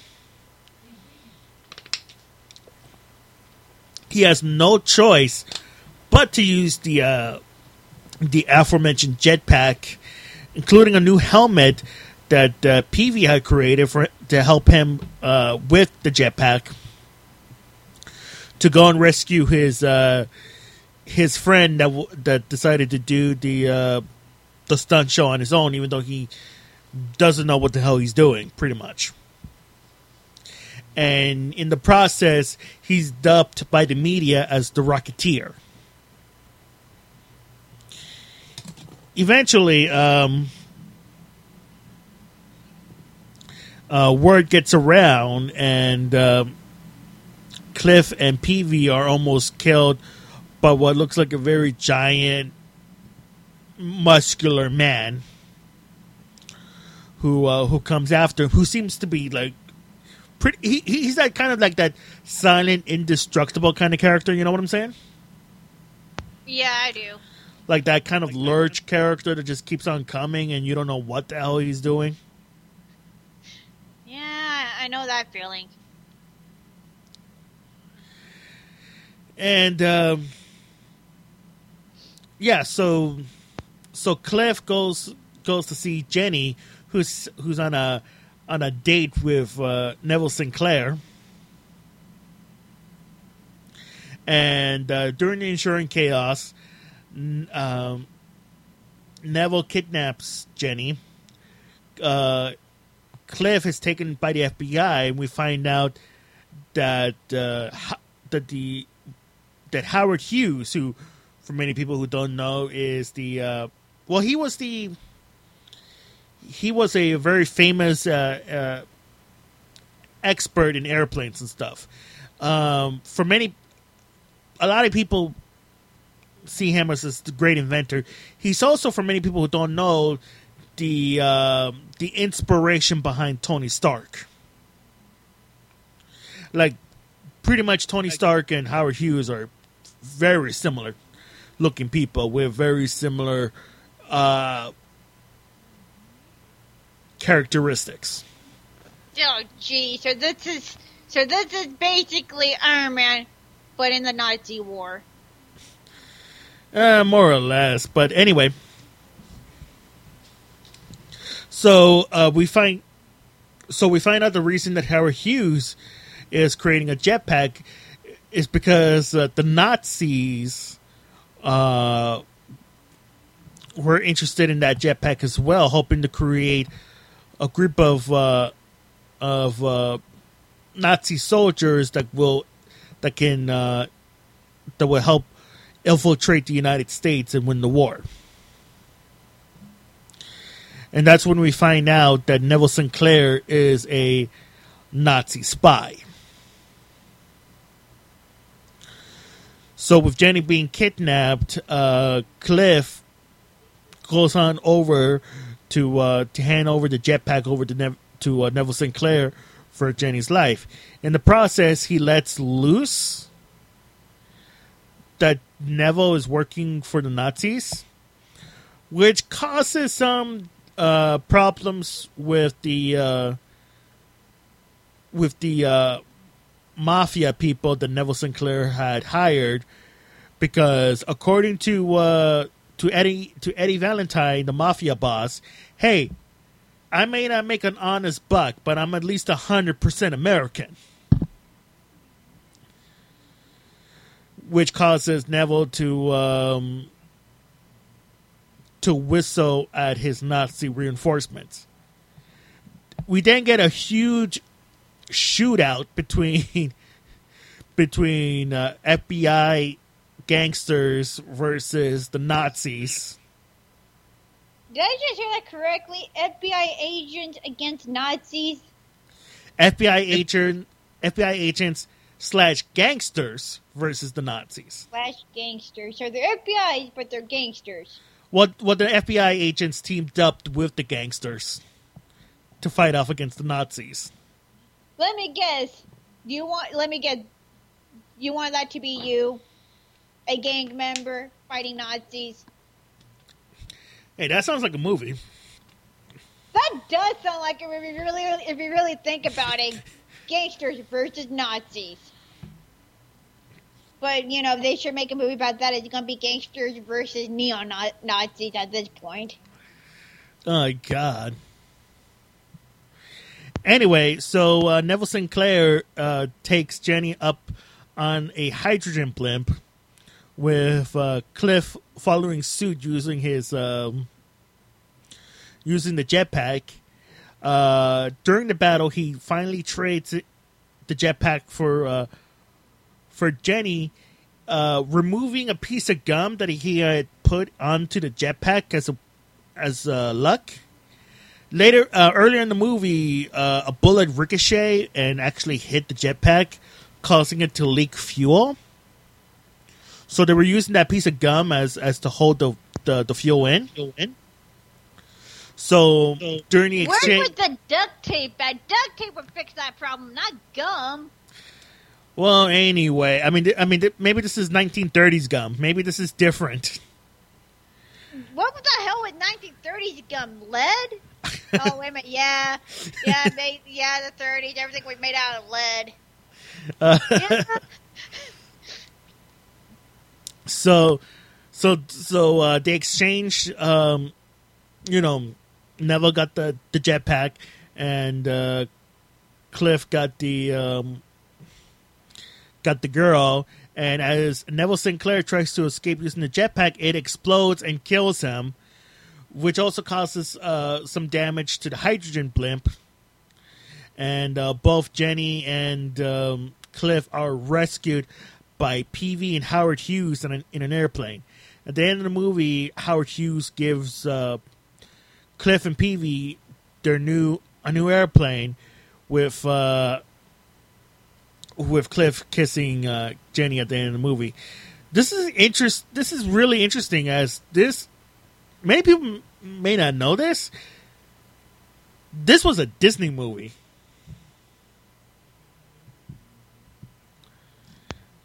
Yeah, yeah, I know it's a Disney movie. Nazis. Well, Hitler did like Disney. His, his favorite movie, I think, was Snow White. Oh, for God's sakes! I think. Hey, Dante, wasn't Hitler's favorite movie Snow White? Yeah, it, it was Snow God, White. I don't know if that's true or not. But no, it's it's really I think interesting. it was. It's really interesting that in 1991 Disney tries to do a uh, movie about a uh, about a jetpack uh, protagonist, considering the fact that years later Disney would own the rights to several characters that uses Yeah. jetpacks. Yep. Yeah, his favorite movie was Snow Oh, White for and the Seven Dwarfs. Oh, for God's sakes! Uh, I, I can't believe I looked that up, but yeah, his favorite. so, does it really surprise you that Disney would work on a movie that has like that talks about like Nazi and shit? Well, what's surprising is, is how many guns are in this movie. There's a fair amount of people. Well, uh, you gotta remember this came out in the '90s, right? mm-hmm. Yeah, '90s we weren't sheltered as children. Nowadays we can't even put like a fucking laser gun on TV without parents going, "Oh my god, my children's watching shit be blown up." Let, let let's not forget that parents nowadays are complaining about Elmer's Fudd, uh, Elmer's Fudd uh, gun for from Looney Tunes. Remember, they want his gun, his, his, his shotgun taken away. I'm like, I don't attack Looney Tunes. Well, I think Disney might have gotten away with it, considering the fact that they were Tommy guns. Yeah. Does that- you know? You know they were. You know they were that old school '30s Tommy gun, yeah. no, and Disney used to get away with a lot of shit. Um, you know what? Even though the movie is several years old, it still holds up pretty good. I, I liked a lot of the acting in the movie. Of course, uh, you know um, Timothy Dalton did an excellent job playing the the villain Neville Sinclair. In fact, he was supposed uh, the character is supposed to be like a an obvious spoof of the famous actor Errol Flynn, Yeah. who who years later, it you know, uh, people accused him of being a a Nazi spy. Yeah. Of course, nothing came of it, but it severely hurt his reputation in Hollywood. Well, I can imagine it. but to me, I mean, this was a really fun movie to watch, and and and and a personal favorite of mine to watch that was available on Disney Plus. You know what? Do you know which one is my favorite Nazi movie to watch on Disney Plus? Oh, for God's sakes, don't say Sound of it! Music. It's not on. It's not on Disney Plus. Actually, yes, it is. The Sound of Music. Yeah, Sound of Music is on Disney Plus because. Oh it no no no no! You know what I'm thinking of the uh, the one movie that's not on Disney Plus. Um, uh, the uh, the one with the black guy in it. What movie is that? Oh fuck! The, um, fuck. The, I'm trying to remember the one. It's an old, old. Oh, you mean the sound? Uh, not the sound music. Uh, shit, I forgot the name of it. Yeah, no, that one is not on Disney Plus. I know which one you're, you're, you're thinking of. Yeah, the South something. Song of the South. Song of the South. Yes. Yeah, no, Sound of Music is dealing with Nazis. Song of the South, well, uh, yeah, it, it's never going to be played again. Except for if you get like the old Disney DVDs, they do have like the animated stuff stuff from Song of the South, but that's about it. They're not gonna have the actual movie because, well, yeah, a lot of racism and talks about slavery. I do have a website though where you can play it and watch the whole thing. Yeah, like I No, said. it's- no, Sound of Music has uh, Julie Anderson's in it. Okay. She's the same lady that does Mary Poppins. Oh yes, yes, yes, yes that's true. But that anyway, one is a wholesome movie. Oh. If you if you count it, you know, escaping Nazis and having to climb in the back of the mountain, and then realizing that they possibly could have died because uh, I forgot where they're they're leaving Germany, but you gotta remember Nazi took like half of that fucking area. So yeah, we should review that one next. if you say so. Well, you tell me that you don't want to review The Sound of Music. But anyway, um, like I said, this movie is uh, is really really good, and I'm s- so I'm always so sad whenever the um because you know uh, there was no other sequel after this. Were there supposed to be? I think I think I think if if he had done a little bit better, it would have. And and and you know, for years there was always rumors that there was going to be another sequel, but it never did. The only sequel it ever came out was a Rocketeer 2019 TV series for children. Yeah. Like literally, it's not it's not the same as a movie sequel or or anything related to the movies. It would have been nice. Uh, so, hmm, I'll give this one uh four four rocket jetpack deaths out of five, which comes which uh, takes us to our joint review, where we talk about two other superhero films. Uh, 1994's The Shadow, directed by uh, Russell Mulcahy, with uh, Alec Baldwin playing the lead role as Lamont Cranston, The Shadow. Which I am surprised to see him in, considering the fact the last movie, you know, considering the fact that the only movie I ever see him in besides Cat in the Hat is also Beetlejuice as well too. I'm pretty sure he has been in a lot of other. Wait a minute, movies. was he in Beetlejuice?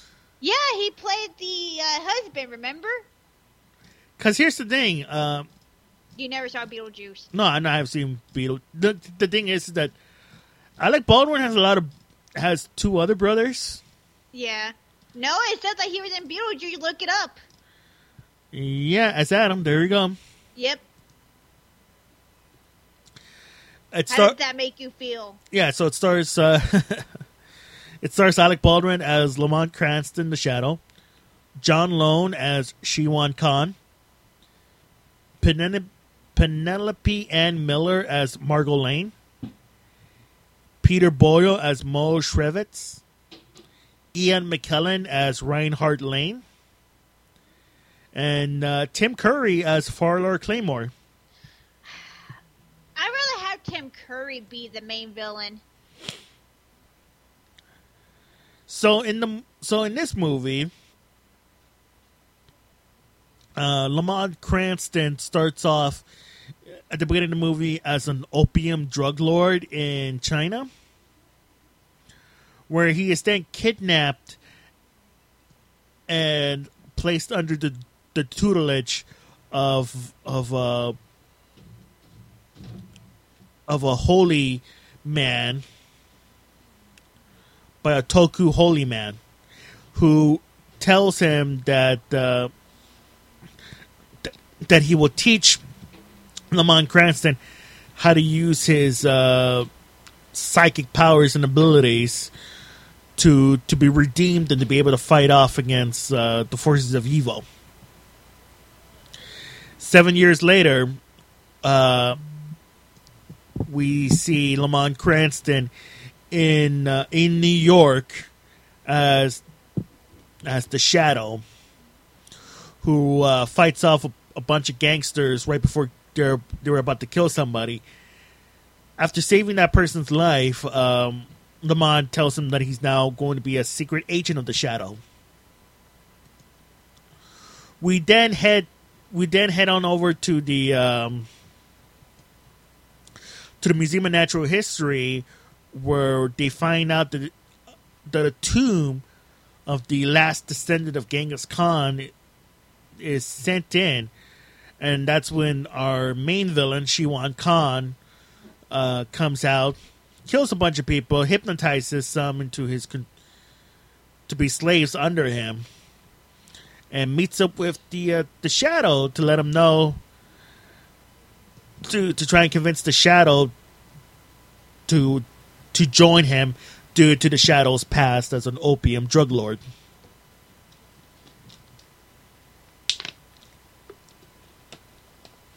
During this time, uh, Lamont Cranston gets romantically involved with a girl uh, who, for some reason, can can read his mind or parts of his mind anyway.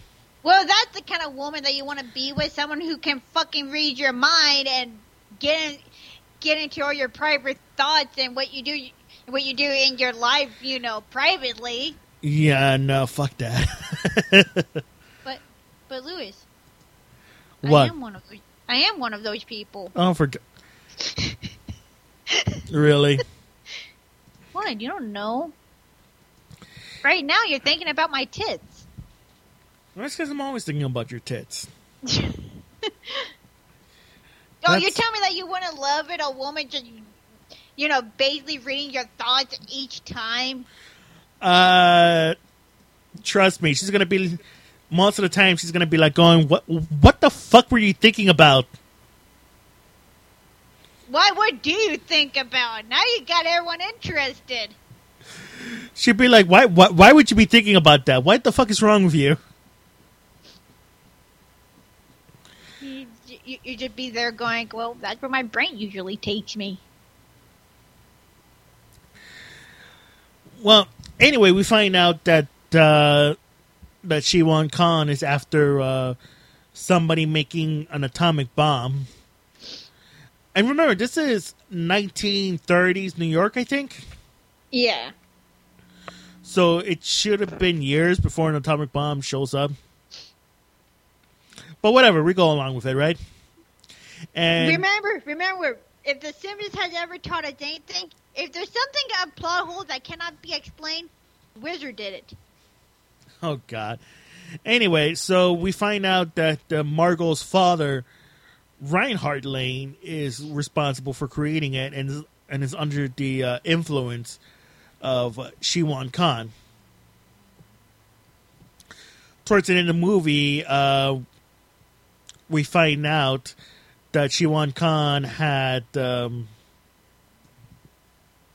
had hypnotized the entire town not to see this giant hotel that's in the fucking middle of the town. So I feel like this has been. I feel like this trope has been played out too many times in games and other and in, and in other movies as well too. you think so? Well, let's see here. Uh, DMC has done it. The one with uh, uh, Team Ninja Dante. Remember that one? Oh yes. Yeah. Bayonetta had done it a bunch of times. I forgot what movie. There was always a movie on this uh, movie similar. I forgot what movie it was, but yeah. But no, I've seen this shit so many times where I'm like going. I, I get it. There was a night. When when did this come out? Like nineties? Uh, yeah, this was in '94.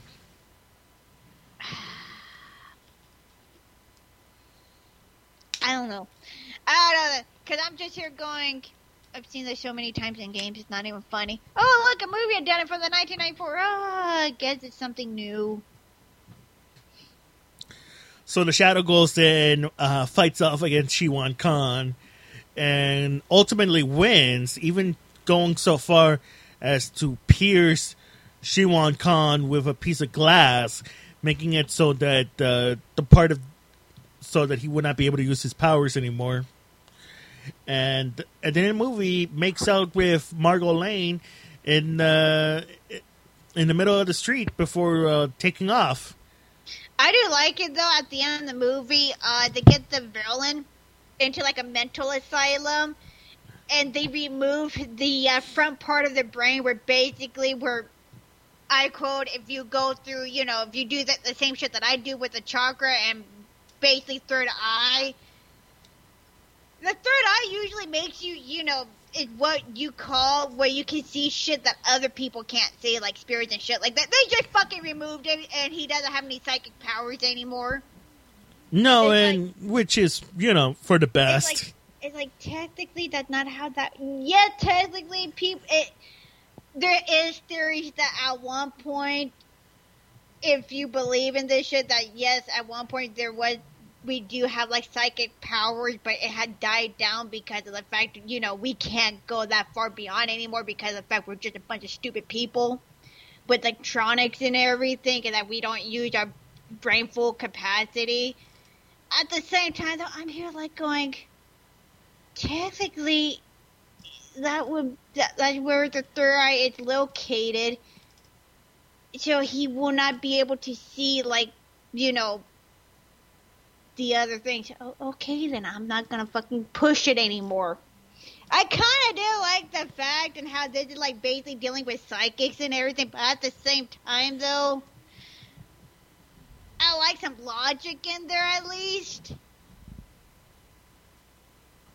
Apparently, this is based off a comic book series, from what I've been told. Well, it's actually based on a on a pulp series. Like it was like in a radio show, like back in the nineteen, you know, thirties and forties, and, and and it was like a serial magazine and and everything. yeah. So, but the thing is, yeah, is that sounds interesting. That's not the movie. It's like. The, the, the, well, well, it has some problems. It does have some problems. it has issues. So many problems.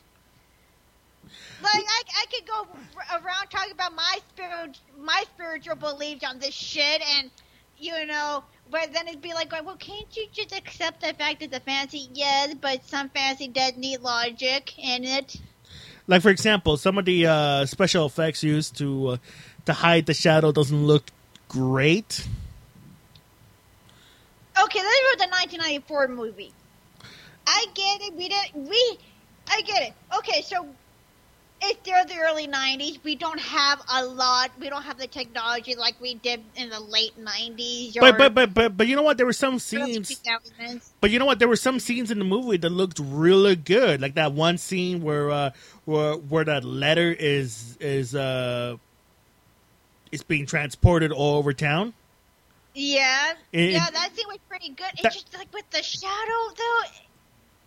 They could have used easily used practical effects, which I know they did not use. I think that was like some crappy CG. What's even interesting is that why why did they had to do that thing with his face? You know, when Lamont Cranston transforms into the shadow, it it, oh, and it zooms in on his face. it zooms in on his face and it looks like different, like like there's like some type of prosthetic makeup or whatever. Eh, someone even pointed out that he actually looks like one of his brothers. Yeah. And it's like, why would you do that? I mean, I I can kind of understand why maybe he would want to do that to to make sure that no one can can can identify him. Yeah, but at the same time, though, Yeah, it's it's definitely weird. Um, I get, I get it. It was a good story. Yeah, I did kind of like because I do like the aspect. I know why you let, I know why you told me to watch this movie because it's up there in my alley, of course. You know what's interesting is that apparently Alec Baldwin did did uh, did a test screening for for Batman back in the day, No, I didn't know that. and you know what? And like I told you before off air, I think he would have made a really. You're good, Batman. Yeah. Well, Bruce I mean, Wayne. Batman. Bruce, Bruce Wayne. Wayne. Yeah. He does have that look, Yeah, he does.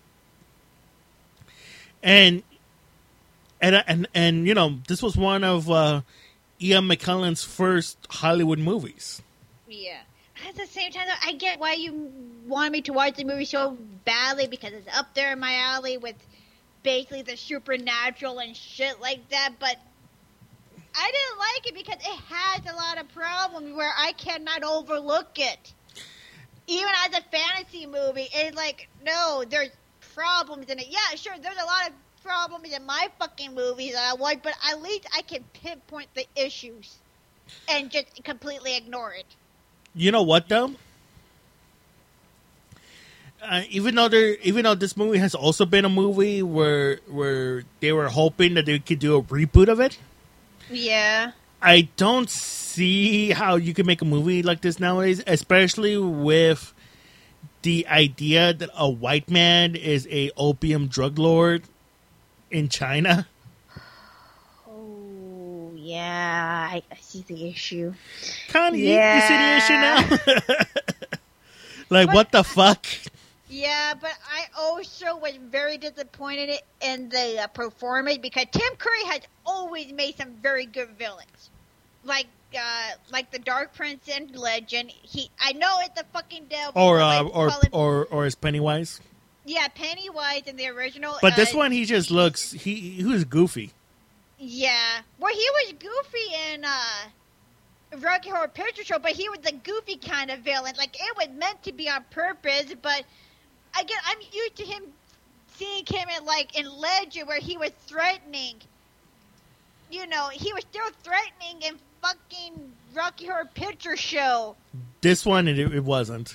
Pennywise, okay, him his performance at Pennywise and it, again, groovy performance, but the fact that he can still come out terrifying was still phenomenal. This this is just, it's like if I like watching Pennywise if he just was if Pennywise wasn't a fucking killer clown. If he wasn't a super dimensional being that is a spider because that's who he is in the mo- in the uh, movies and in the books he's just a fucking dimen- spider from a different dimension. Right. This, this this is just fucking watching Pennywise without makeup and going, oh, he, he he's doing the shit from the movie. Oh, okay, but without the makeup. So, what would you give the Shadow a rating? Again, I see why you made me watch this film. I am going to have to. I'm going to be kind to. I don't want to be kind to it, but at the same time, I have to give it my rating. It's getting three. What the fuck is wrong with logic? Out of five. I'll give this one three and a half, making out in the middle of the street. Out of five, which reminds me, Louis, I can make out with you in the middle of the street. Is that what you want? yes, that's kind of what I want. God! I thought we already did that once. No, I don't think we did.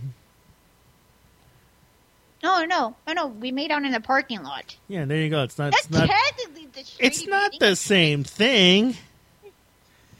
Semi it is. It's not. It's, It's it's really a place where isn't. Cars, it's still a place where cars go around. Middle of the street, people watching. Oh my god. Is that before or after we get hit by a car? Oh, for God's sakes! Moving on.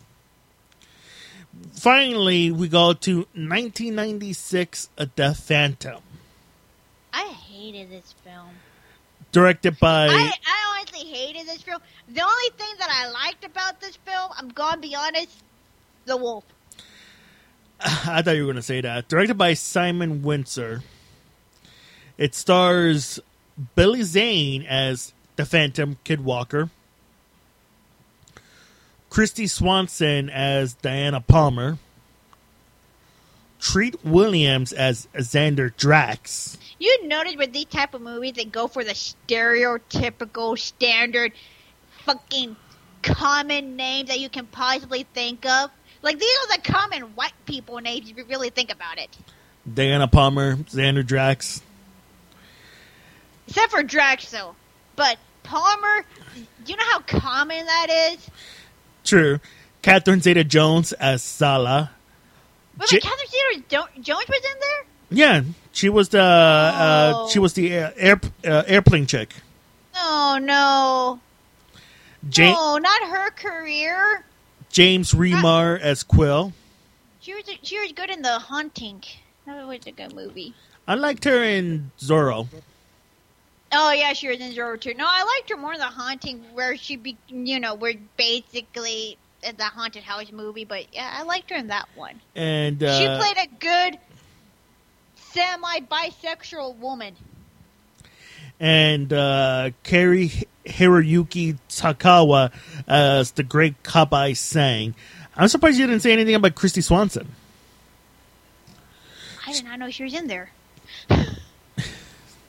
Why is she in there? Yeah, she's been in several different movies. Like, for example, uh, she was in Ferris Bueller's Day Off. I love that film. To this day, my whole family believes my mother was the main character in that film because my mother would basically act like that with the shenanigans when she was in high school. She was also the original actress in the movie Buffy the Vampire Slayer as Buffy. So she was the first Buffy. We, don't talk about that film. We do not talk about that film, and we're not reviewing it because who the fuck says it's vampires with the with affected with their period cramps? No, that was a legit thing in the movie.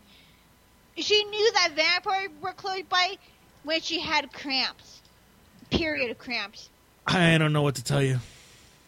We do not review that movie, but Oh. the you know, but the uh, series I know. we, reviewed- we reviewed the series, which was good. Yeah, we reviewed it before. It was good. So anyway, so in the movie, um, we find out that I think what like several hundred years ago, a young boy witnesses his father being killed by pirates.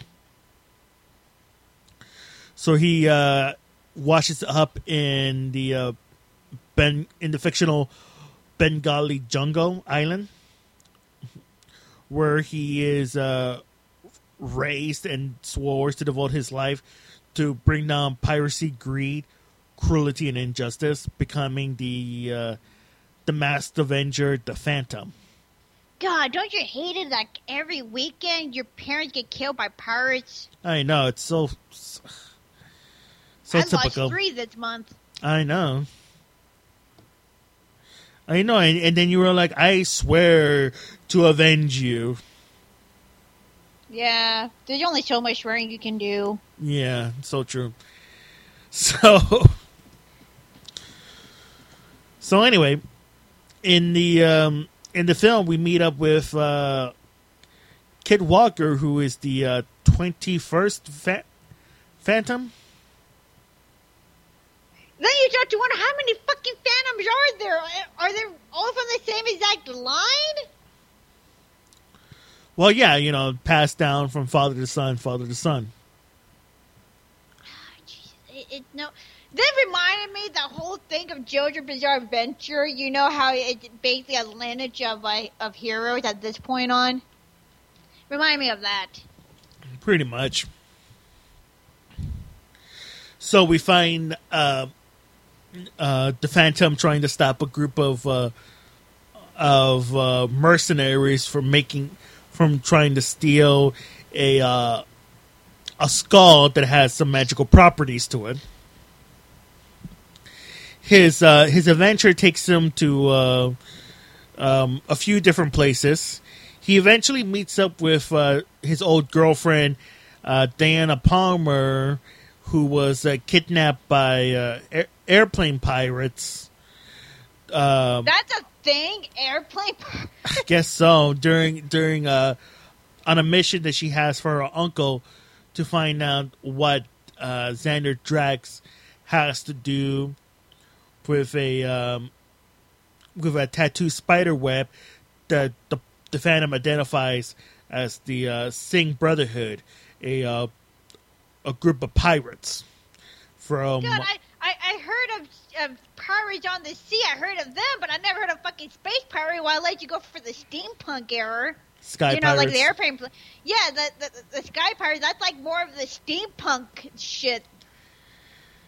So after uh, after rescuing her and sending her back to New York, uh, the Phantom decides to go to New York as well, where uh, where one of the mercenaries, Quill, delivers the the skull to uh, to Drax, and also tells him that the the Phantom is coming, and that the Phantom had um, that he killed um, that he already killed the, the Phantom before.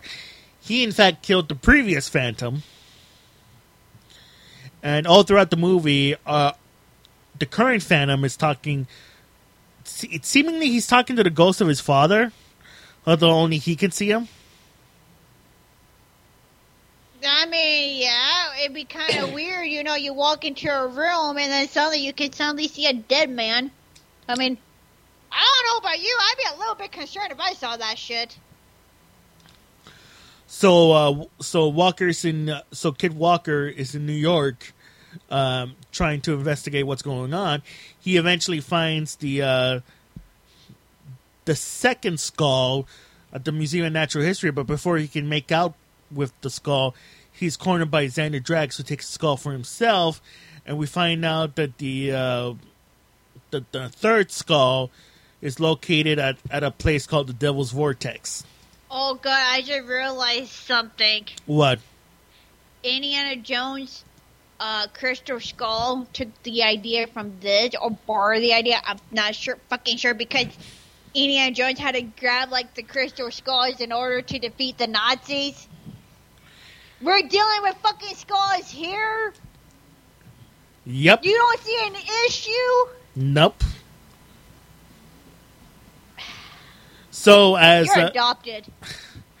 so as uh, Diana Palmer is uh, is taken away, uh, Kit manages to escape from his captors and uh, quickly changes back into uh, the Phantom and goes after uh, goes after them into the Devil's Vortex, where we find out that it's been the uh, it's been the base of operations for the Sengh Brotherhood, with the with the great Ka- Kabai Sengh being the direct descendant of the Sengh that killed the first Phantom's uh, family all those years ago. So, so Sengh, so Drax tries to make a uh, a deal with Sengh for the for the third skull, but Sengh tells him that without the fourth skull, the other three are useless, as the third as the fourth skull has power over the three. To which Drax is all like, Fourth skull? There's no fourth skull. The fuck are you talking about? Yeah, it's like when technically there's only supposed to be three. Until we find out this, there was a fourth skull. Oh, now at that point, now you're just making up bullshit. Uh, during the ensuing battle, for whatever reason, both Diana Palmer and Sala decide to stick together because I guess they found unity in girl power. It's such a weird, obvious turn. It's such a weird turnaround because there's no lead up to it. Exactly. I'm here like going. It comes out of nowhere. It does come out of nowhere. We're, there need to. Okay, as a person who honestly wanted to do filming in school, but I ended up taking theater, but basically they taught you the same exact shit. Something had to lead up to that. It cannot just happen. This is a mistake here in filming. But whatever. So the battle happens. Uh, the Phantom manages to kill uh, Kabai Sengh, and uh, tries to escape with uh, with Diana Palmer and Sala. And during the escape, he battles against Drax, who now has possession of all three skulls. With Drax saying, "Who needs a fourth skull?" To which Walker realizes that he's been wearing the fourth skull as a ring. And yeah, so that, that that makes sense. so so while Drax tries to kill uh Kit um the Phantom with the uh with the three skulls, that's when uh the Phantom uses the power of the fourth skull to kill Drax and destroy the three other skulls. And in the movie, uh the Phantom reveals himself as Kit and tells no, reveals himself as Kit to Diana Palmer and tells her about the fact that that um, you know there's been 20 there's been 20 other phantoms before him so that's why every time the phantom shows up uh, they all think it's the same person and um, yeah that's it in the movie there was an issues with this film. One of them being, you know, tackling with the gather of the skulls. You kind of need the fourth one if you want to fucking do the whole power dominate and take it over the world bullshit. It doesn't. You can't just go one number short. It's fucking logic, first of all. Secondly, you can't just team up with the person and not lead something up to it. Something has to fucking be built up to that, and uh, it, this movie fucking hurts. Yeah, like I said, uh, It was bad. Two que- two. I'm giving this one two stars of what the fuck friendship out of five. yeah, no, I mean, I thought the movie was uh, good. It's a it's a nice little movie to watch in the background, you know. If you're bored, okay. Here, here's the thing. Before people did I really watch this film? Yes, I really watched it. But here's how I watched it. I was doing the dishes and I just had the TV blasting. I wasn't fucking looking at the screen. I was just listening to it while while we're doing the dishes. It's one of those movies where I cannot sit through because there's so many issues to where I'm going. I cannot fucking watch this film. So I had to get up and probably clean. So I just watched it like that. But I can pick up the I can pick up details though. You know what's interesting is that uh, is that if you look at Billy Zane for a moment, Yeah. Billy Zane has a very interesting face, and it's so weird that no one Question it. questioned because Billy Zane again looks even even with the mask, you could tell that's Billy Zane. Yeah. But I'm so glad that they, they didn't go with the uh, with the uh, Batman style bodysuit for him, since uh, Billy Zane did got jacked for this movie. Yeah. So I always thought that was very interesting. The But, special no, the special effects the special effects and stunt work was really good.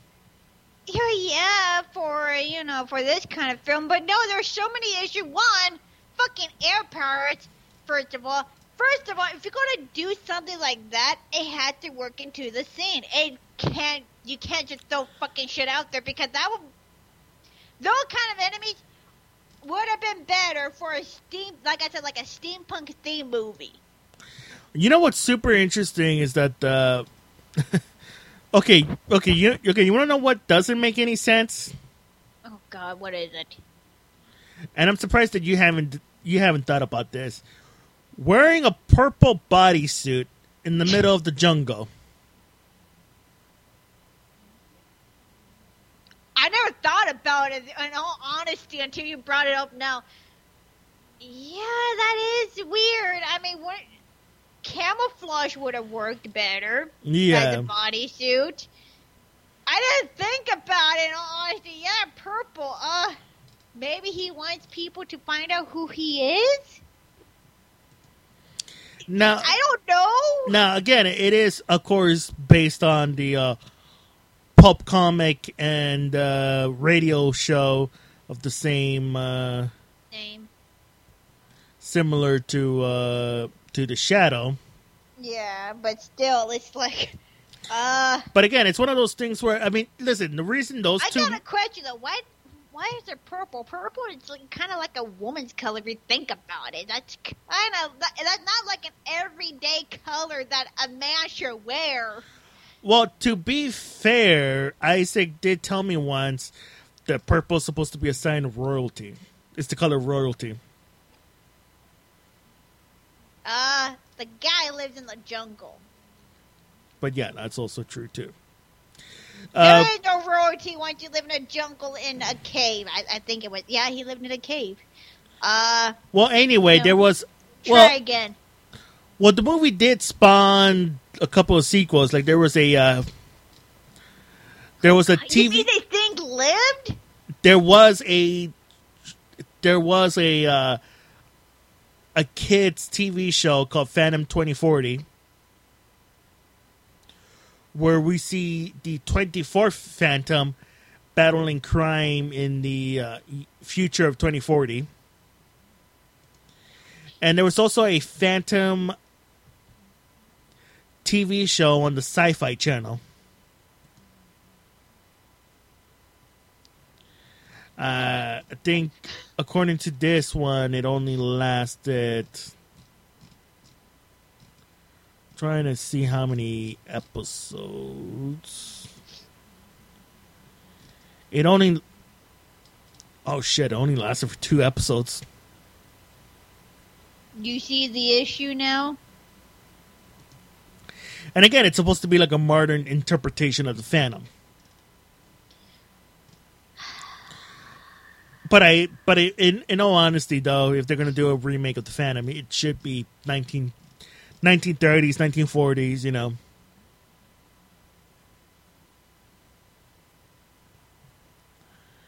So anyway,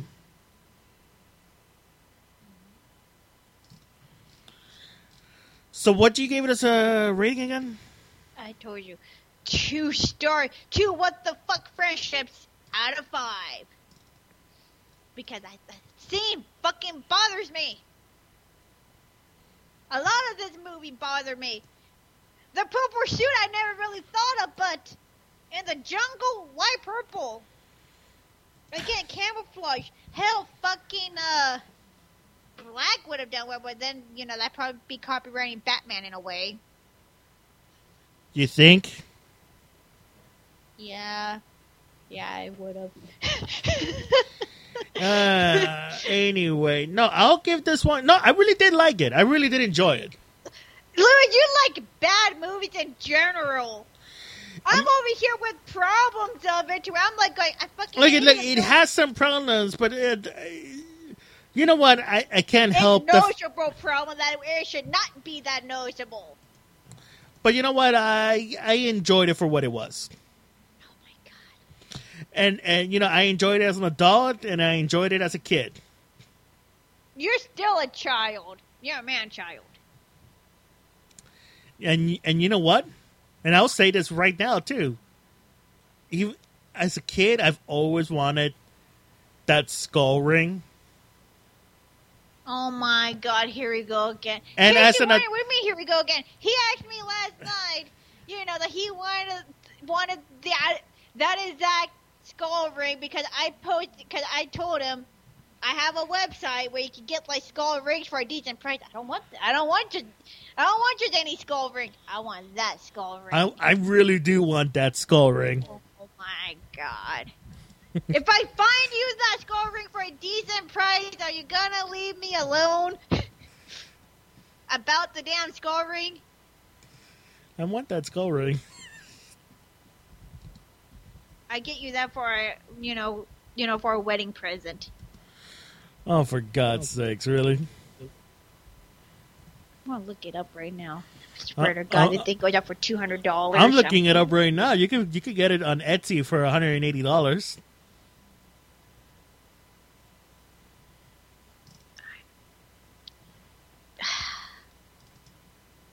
There is something wrong with you. Yeah, you know what? You want to know why it's that much? Because probably someone fucking made that by hand. Yeah, it looked like something someone made it. Is that what you've been looking up on Etsy for so you can get that? Eh,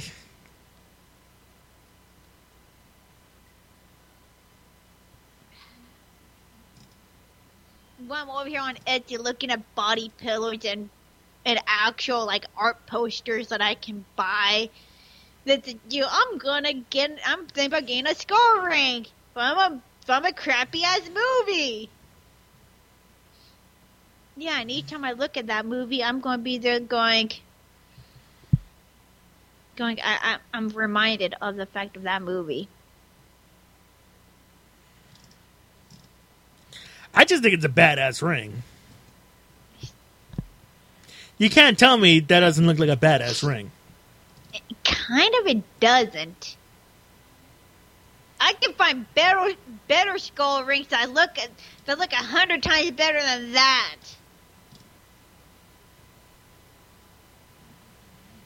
Why must you hurt me?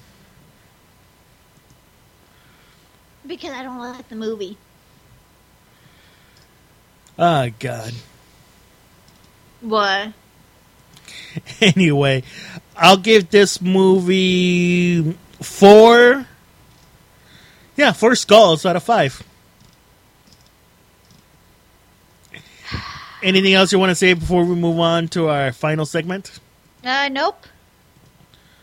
Okay, we're going to take a quick break, and when we be back, we're going to be talking about some anime. You're listening to the Whisper Podcast.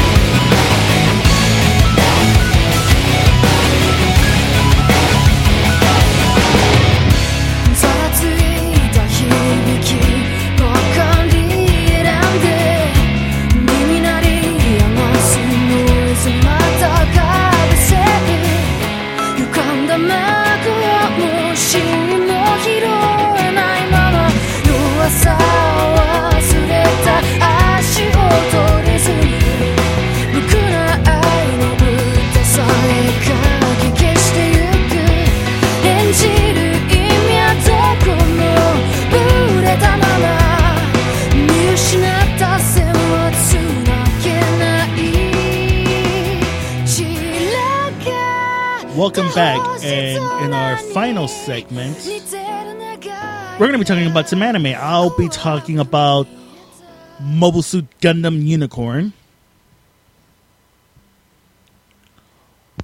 And I would be talking about Dorohedoro. All right. So, Mobile Suit Gundam Unicorn is uh, pretty interesting and different from most other Gundam series.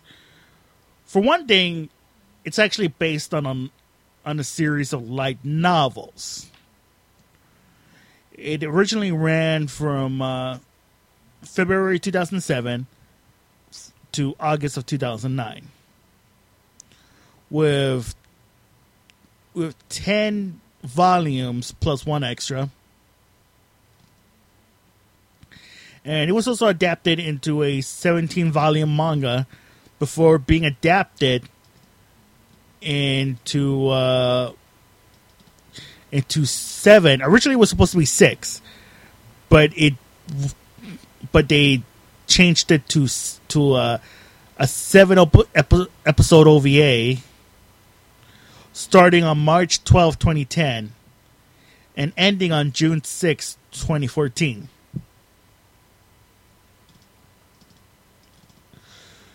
So the series takes us back to um, to the uh, to the original Gundam uh, Gundam timeline, the UC era, and uh, it actually takes place three years after the events of Char's counterattack. In and uh, in this series, we find uh, a young girl by the name of Audrey Byrne, who is trying to prevent a war, another war between uh, between the Earth Federation and Neo Zeon, by trying to stop Neo Zeon from getting what's called Laplace's box. Along the way, she meets a young man by the name of uh, Banagher Links, who uh, who wants to do everything within his power to help and protect her. Uh, during uh, during the first episode, he um, uh, a fight between Neo Zeon and uh, the Earth Federation Londo Londo Bell forces causes a lot of Banagher's uh, classmates, as well as a lot of uh, people in in his colony to be killed. And uh, Banagher is given control of the uh, newly created aforementioned Unicorn Gundam. What's interesting about this Gundam is that uh, it has a destroy mode that can trans that transforms the Gundam into uh, well, it makes what transforms it into into a uh, into a stereotypical Gundam. Like it's like the armor armor surrounding the Gundam separates, and we find out that it's actually made out of uh, out of uh, Saikamu frames, the same the same things that were um, that were used in uh, Char's counterattack. Uh, during the second episode, we find out that Audrey Byrne is actually Mineva Zabi, the last living descendant of the Zabi family. Now, we hadn't seen her since uh, Zeta and Double Zeta, so she's been gone for a majority of the series.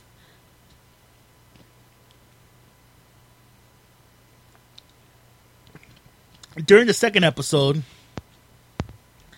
um, we find out that the uh, Unicorn Gundam reacts strongly against um, against mobile suits used that's using um, uh, used by new types, and that's it, that it, and that it's used to uh, to to kind of destroy new types in that sense. So while um, Banagher is healing up in um, in the uh, Neo Argama,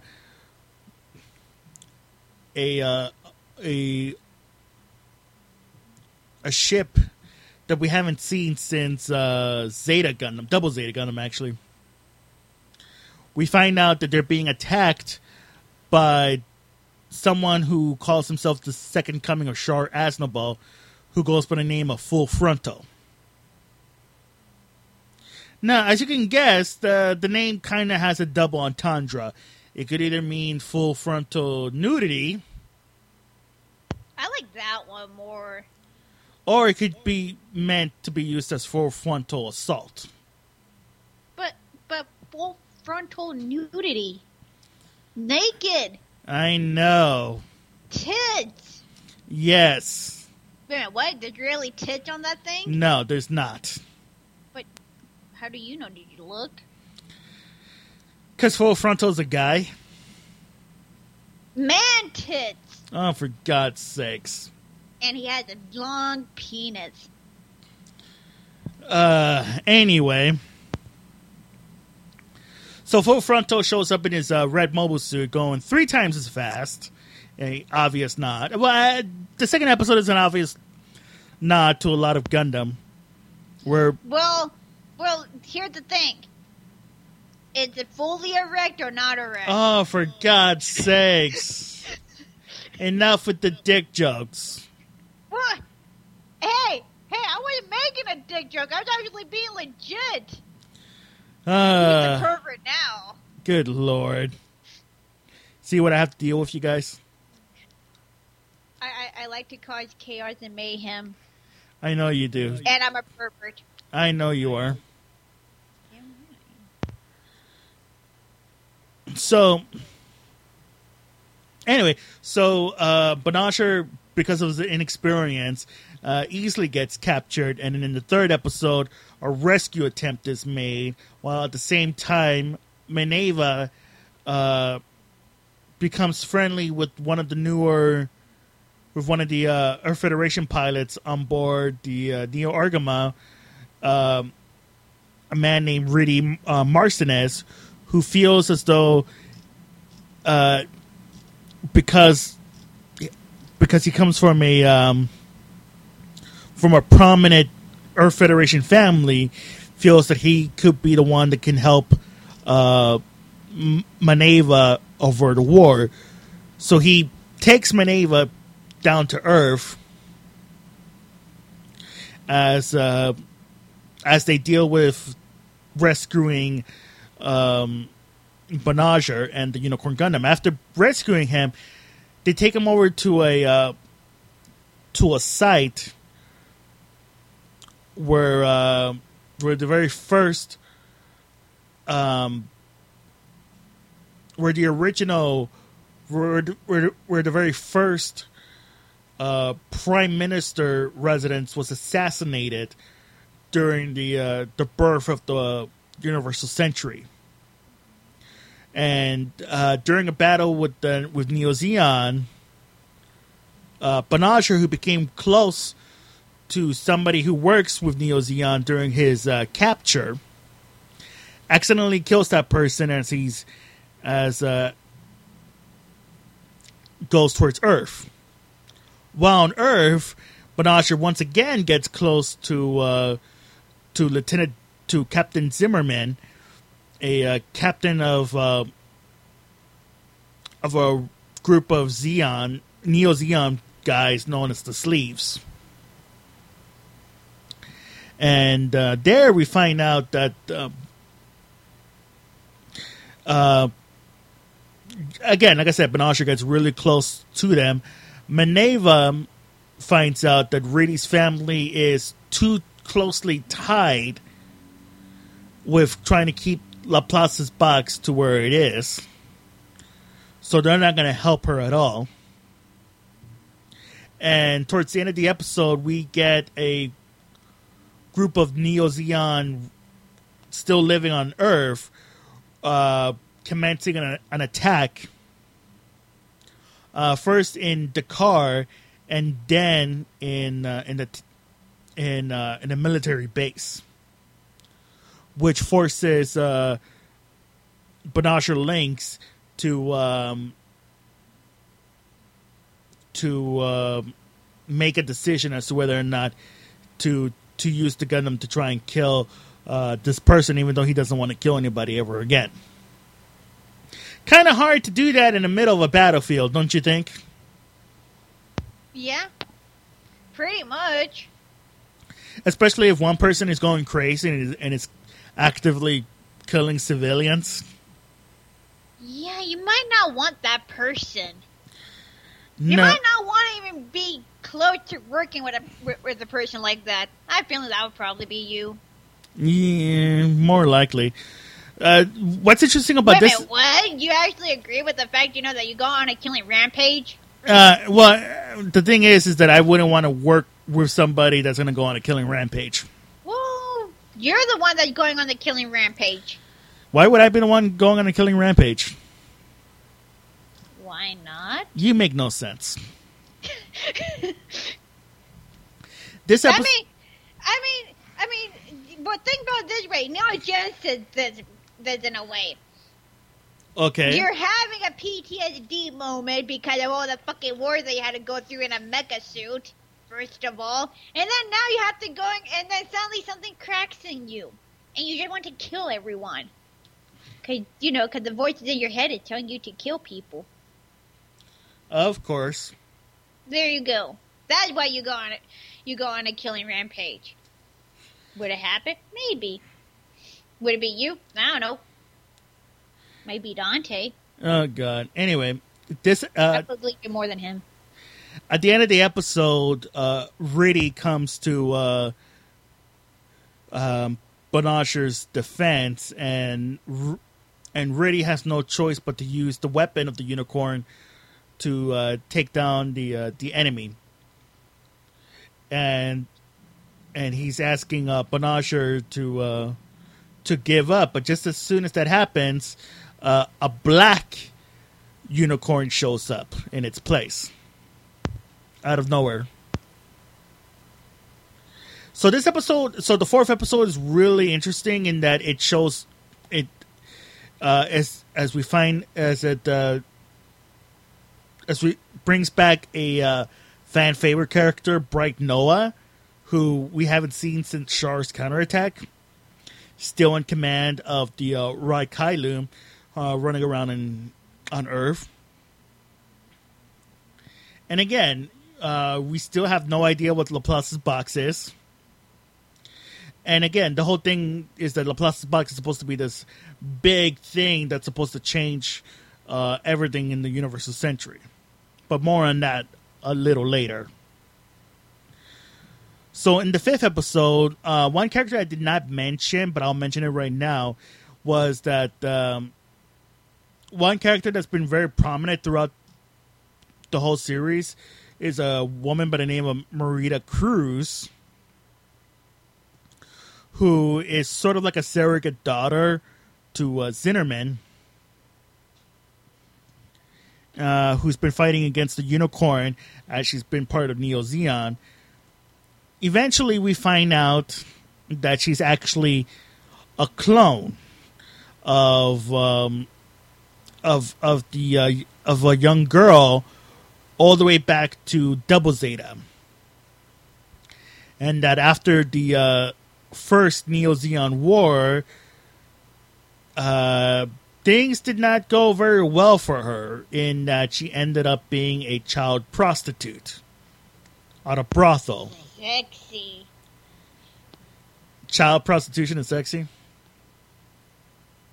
In an anime, it is because it's a fucking fetish. Oh, for God's sakes, no. I mean, I mean, do we have to talk about Neon Genesis where an older man is masturbating to a comatose underage woman? Wait a minute. When the fuck did that happen? In Neon Genesis, it's the old, it's the first season, of course. At the end of that season, there is a scene where I think it's Shinji's father, or it's one other person. I don't, I forgot, I forgot who it was. Where he's masturbating to one of the girls who is comatose. Oh my and they're God. of and they're of underage, and they actually well they don't show him, of course, you know, jerking his dick, but you look down, but he, they zoom in and he's, he's looking down at his hands, and there's just cum everywhere. I think that was Shinji himself. No, it wasn't Shinji, because he he's underage. Uh, again, I don't know what to tell you. Anyway,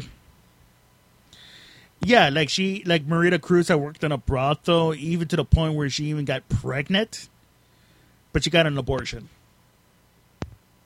Are you sure this is Gundam and not one of your weird hentais that you've been watching? This is Gundam. Uh, Zinnerman rescues her, and like I said, he feels a special connection to her because he had lost his wife and child during the during the first during the one year war.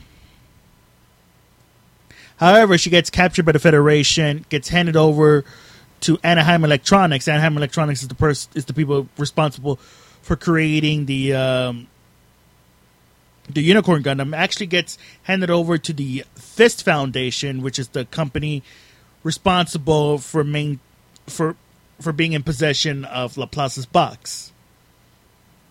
And while in company of the Vist Foundation, she gets reconditioned to become the the pilot of the sister mobile suit to the unicorn, the Banshee, the Lion Gundam.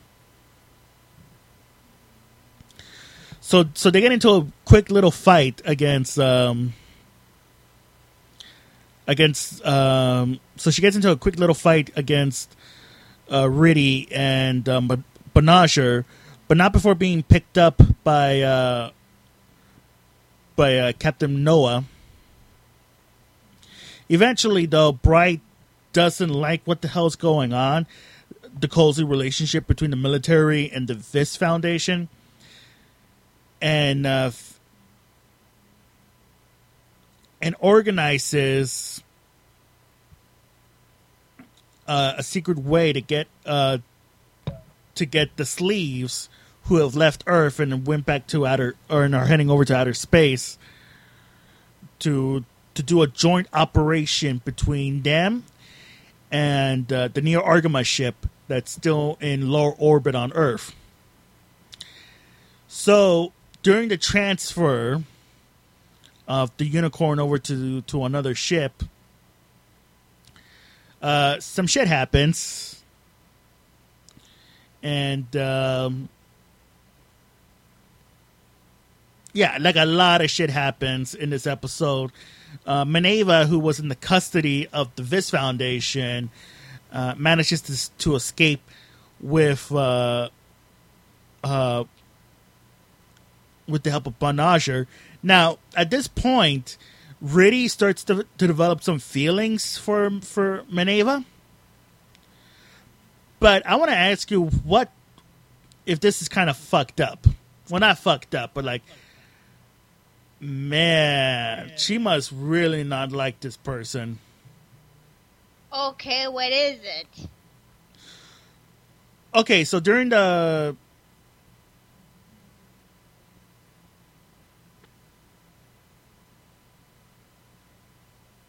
so like during the um like I said during the tra- during the transfer during they're still in lower orbit, right? They're- Right? they're- But they're still pretty much in the orbit of Earth. Uh, the sh- um, the airplane carrying Mineva, uh, a hole a hole gets gets gets blown into the ship, right? okay, yeah. And Riddy, who's telling, who's begging Mineva, please take my hand. Mineva decides that she's going to risk it by jumping off the airplane. No parachute. Does she die? No, she gets rescued by Banagher. But oh. think, but think about it. You're she's willing to take the risk of jumping off an airplane in low orbit on Earth, on the tiny chance that she's going to be rescued by the unicorn. I feel like just a giant fuck you.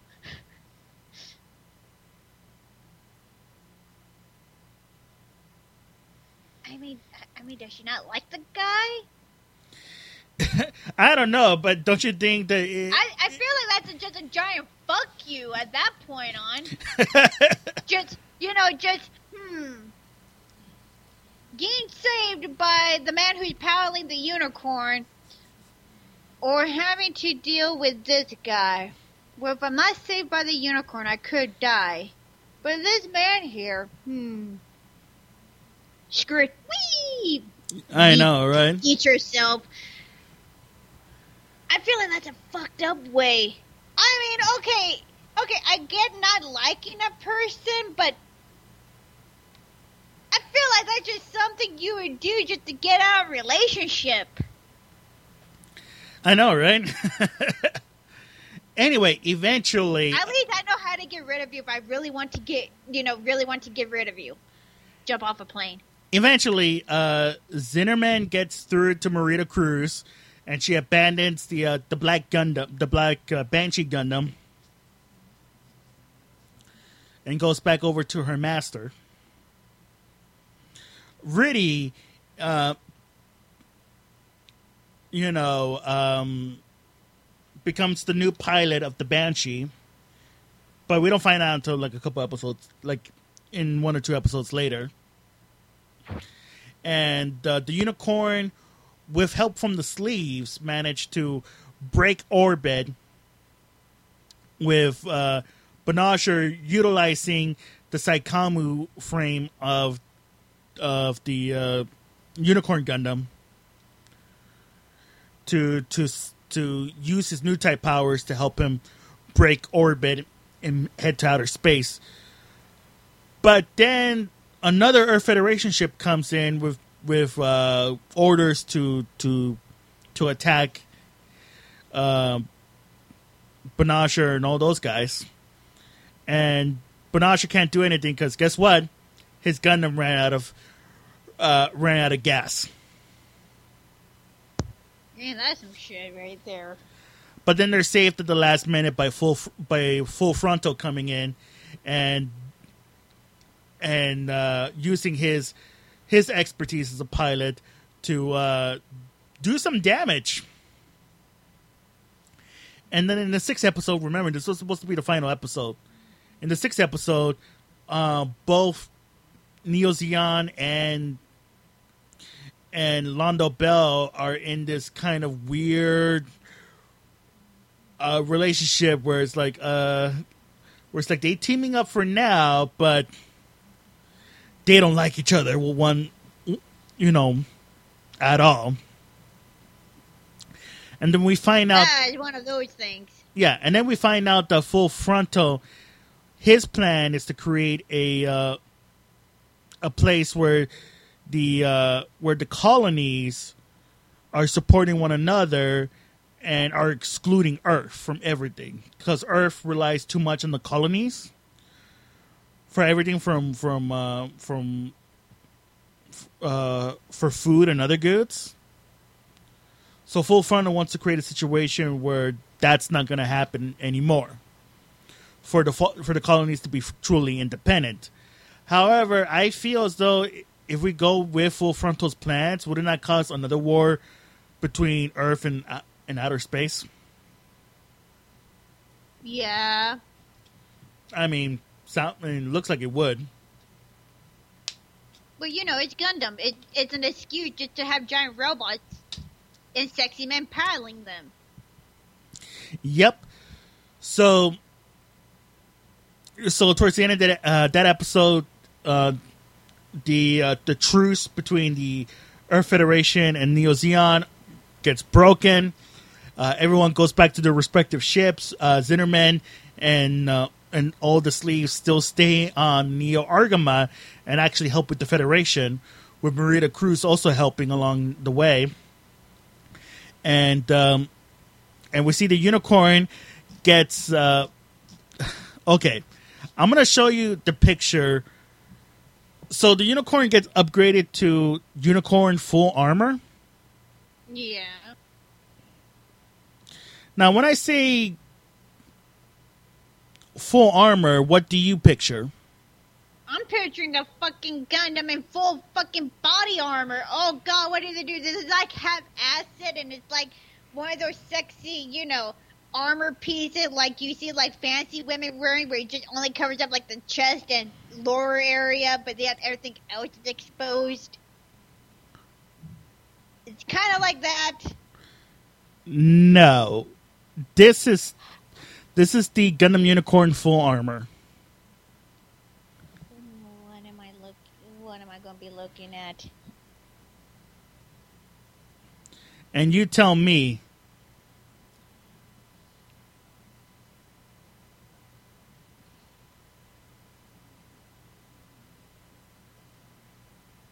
What the? F- is that just a bunch of weapons? pretty much Well, maybe that's what they mean by full by full armor is like weapons. I mean, that shouldn't. Even, I mean, that that would be a mistranslation then. that doesn't make any sense That that's basically shit. I don't even fucking know what you would call that shit, but not definitely not full armor. No, uh. that's just someone packing a lot of fucking guns. that by the way that's I that- mean, it's a nice Gundam. I, w- I would get that. By the way that is a gundam that i also have No, uh, well, I I- what I'm stealing from you now. I don't have the green version. I have the I, I I only have the green version, not the red version. Oh, I want the red version, and you're building that for me too. Really? Uh, let me Yes. sh- let me show you what the banshee looks like. Do you have the banshee? Yes, I do. Now this is the uh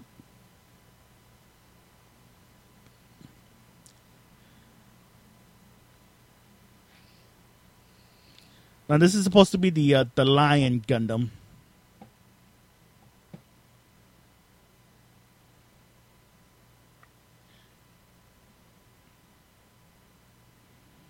So anyway, Oh, okay. So in the final episode, um, uh, heads on over to, to the final destination to unlock the Laplace's box, but gets attacked by uh, Riddy in the uh, in the Banshee Gundam. And during the battle, uh, Marida Cruz gets killed, and a bunch of uh, new type stuff happens, and uh, Riddy kind of comes to his senses as he goes to help uh.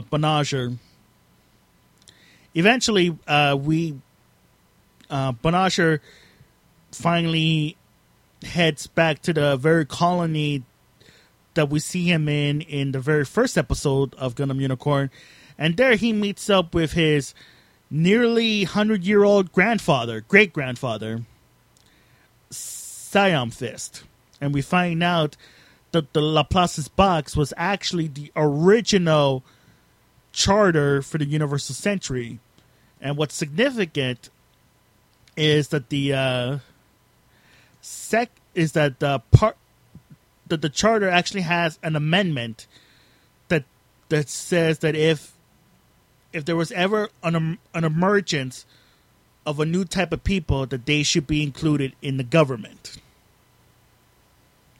In other words, with the existence of new types, new types are not are should be allowed in, in the government.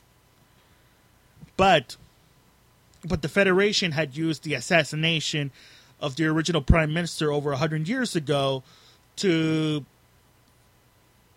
let's just say change the universal charter so that that little line isn't included eventually um, both the gundam unicorn banshee uh, fight off against full frontal in his mobile suit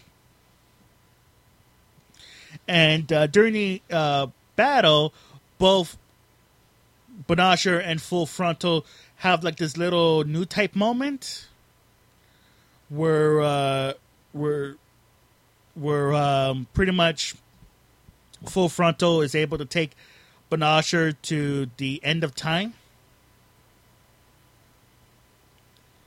And then towards the end, we find out that um, that full frontal was actually was actually housing a part of Char So. So towards the end of the episode, Char So finally gets rest in peace as uh, as it leaves Full Frontal's body, and uh, Full Frontal dies at the end of this episode. With Char now going back, now going to a uh, to a realm along with uh, Lalah Sune So and Amuro Ray So, confirming, long confirming that Amuro Ray is indeed dead ever since Char's counterattack. So, as Mineva is broadcasting um, what's going on with the Universal Charter, the the relationship between the Vist Foundation and the Federation is now over, and uh, one representative of the Vist Foundation is uh, is arrested by Bright Noa, and just as the Earth Federation forces catches up to Londo Bell and launches their mobile suits against them, um, Banagher's Unicorn Gundam, even though it was damaged, magically fixes itself somehow and goes off to fight. and that's the end of the series. And it's one of those series I, I actually did like it. I really enjoyed it. It was a really uh, I have but here's the thing, it's not perfect and it has some major problems. One major problem that it has is that it's supposed it, it, it shows this world where it's like, oh, you know, with Laplace's box, it's supposed to change everything.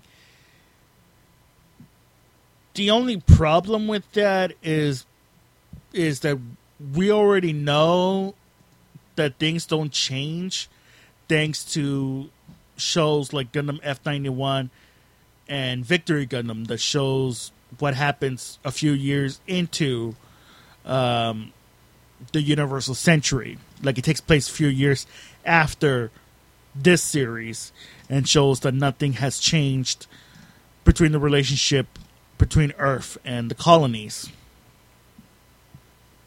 So it kind of makes it feel like it's a big waste of time. You know what I'm saying? Yeah. But other, but otherwise, the series looks really nice. It looks really good. It's a, uh, I highly recommend people watching it. And you know what? This is one series that's actually very easy to watch on streaming. You can watch it on Netflix, Hulu, um, Funimation,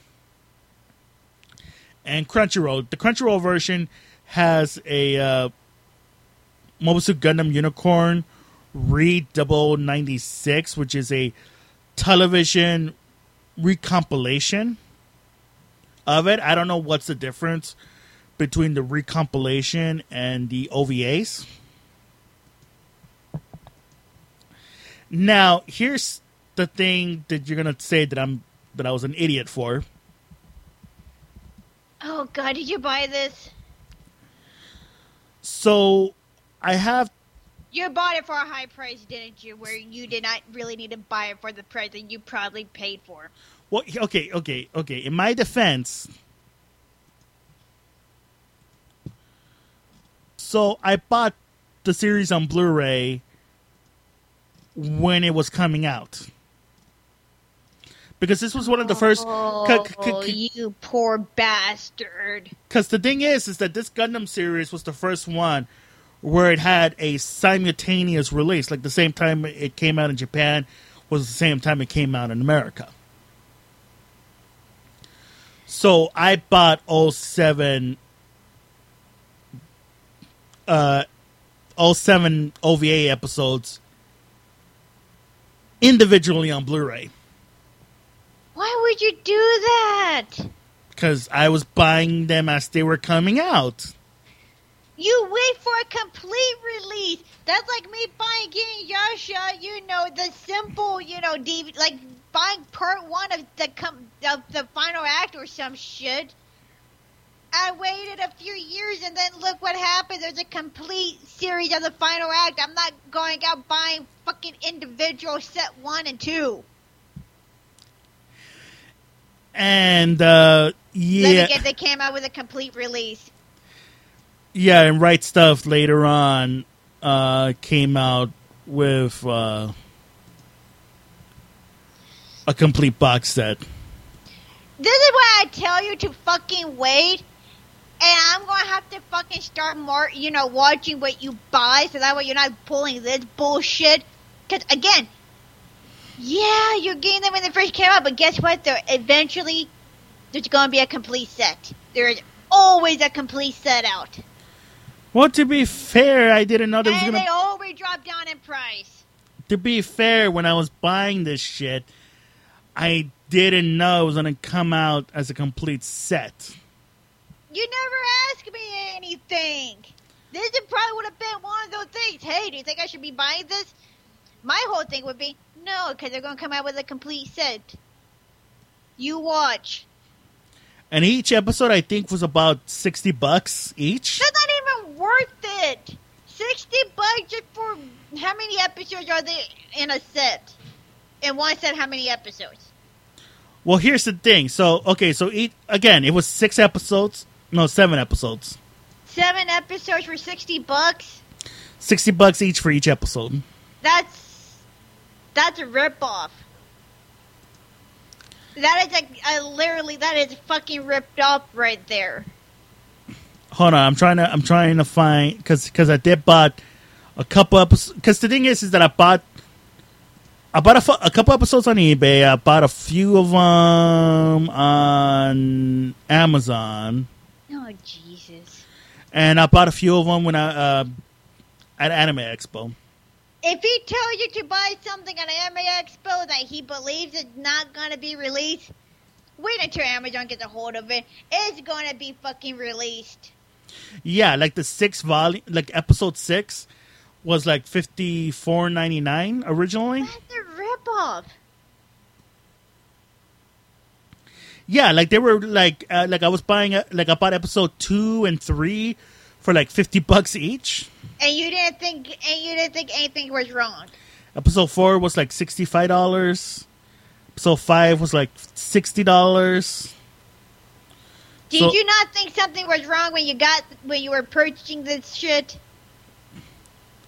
No. And now you can go to rightstuf.com there's a complete set. buy the For how much? buy the complete set. Right now you can buy it for less than forty dollars. I should hit you. I should literally hit you. I don't like it when people spend money like that. Fuck, it pisses me off. I love you.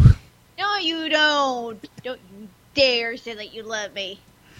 Oh god. So yeah, so so it, Again, and Louis, how much did you pay? All these. you know What? Let's put it like this. How much? Well, let's see. I paid like forty bucks for my complete my two seasons of Inuyasha. But how much did you pay for season three altogether? uh thirty dollars, less than thirty dollars.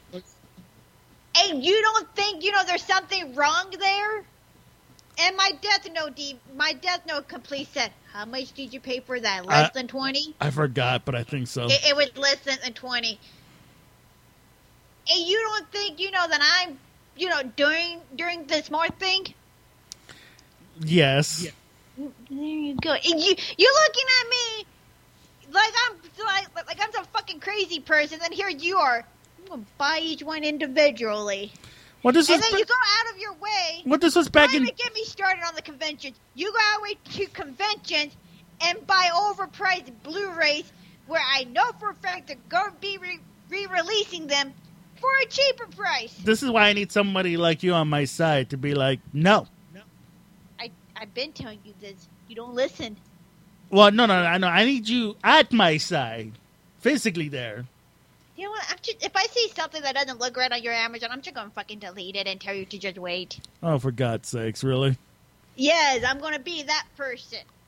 Hey, look, and then, hey, look, set one of a Gundam series. I'm going to delete it. Complete set is going to be, be, be coming out in a few years. Just keep keep just keep checking Right Stuf.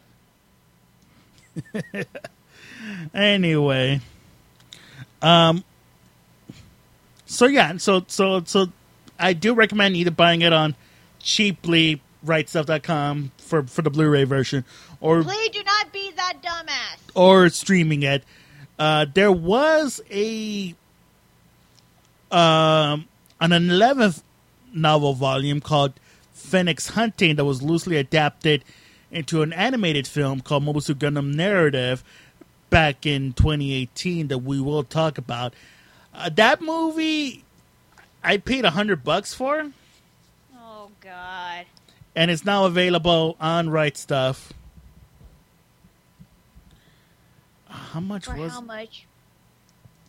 let's see gundam narrative uh yeah like less than 50 bucks And how much did you pay for the movie? A hundred bucks, you said. A 100 bucks yeah because i didn't I'm know shaking. I'm shaking my head. The only time that I have overly spent on a Blu-ray, and luckily it wasn't my money. I, I didn't spend it, so they was completely on the other person. Uh, my ex got me the first two seasons of Black Butler, which you can't. you can still get the first season. Second season is a lot harder to find because it's out of print, of course. But there's only one reason why that fucking costs so much. I spent like ninety six dollars. Uh, my ex spent like ninety six on it, due to the fact it came with with a, a collector's box, of course. I got it was a D, it was a DV Blu-ray combo of the first season along with the second season, but I bought the second season separately. So it can't, and then I I got a day one. That's the only excuse, but I did not spend my money on it. Uh, so I'll give this series uh four and a half. Get me the hell away from that guy out of five. And then I go to my series, which is Dorohedoro. Uh, it's on Netflix right now to watch. And it came out this year. In case you're wondering, the reason I like this anime is straight up fantasy and horror. The setting takes place in a post-apocalyptic future where there are two different, two separate dimensions. One dimension is the humans, resides, and the other dimension is where sorcerers are are basically living. And there's different types of sorcery in this. Let me explain before I move on to the actual plot itself, because this is part of the plot, anyways. Um, there are different level of sorcery. You got your high sorceries, which are like the strong way where they can do healing, uh, turning people into into monsters because uh, sorcerers are assholes in this series. I'm just going to be honest, they're assholes. Except for one sorcerer, where I will talk about that. But mo- mainly, most of them are villains, and they like to fucking do things to humans or other or lower level or low level sorcery because it's kind of like the mafia in a way. High class sorcerers are the ones that basically go, you know what? We rule this city. Fuck you. We're going to do whatever the fuck we want to. And then you got your low level ones where basically they live in property. They they have to have like jobs and they can't do anything. So uh, the plot itself uh, starts out with a man named named Camin Cam Ca- Kamen or Kamen. I can't fucking pronounce the name. Anyways, his he fucking gets turned into a uh, his head gets turned into a lizard. He becomes a part lizard, part human, who ends up working with the uh, with a girl whose name is Naga Nagaito, uh, who helps him, you know, who basically helps him try to track down sorcerers, sorcerers because someone fucking turned him into a fucking lizard, and I think, you know, if someone did that without my permission, I'd probably go on a hunting spree. The way that he hunts down sorcerers is by killing them. Because he needs to gain information, so by doing that, he grabs a sorcerer, of course, tears their fucking head off, and he has a person inside of him. His, it's not his, it's not technically him. It's from the uh, last sorcerer that changed him, because he's looking for a sorcerer that can change him back into a human again.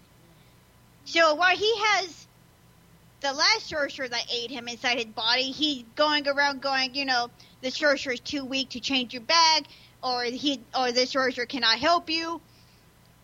It's basically that. Now there's a little bit funny moments, like where main, where, like where the main character fucking works at, you know, he, he works at a fucking hospital type thing, take care of dead bodies and he cannot stand the smell of burning people. I don't even want to know what the fuck that smell is like. Just think about it, you have to work with cremating people.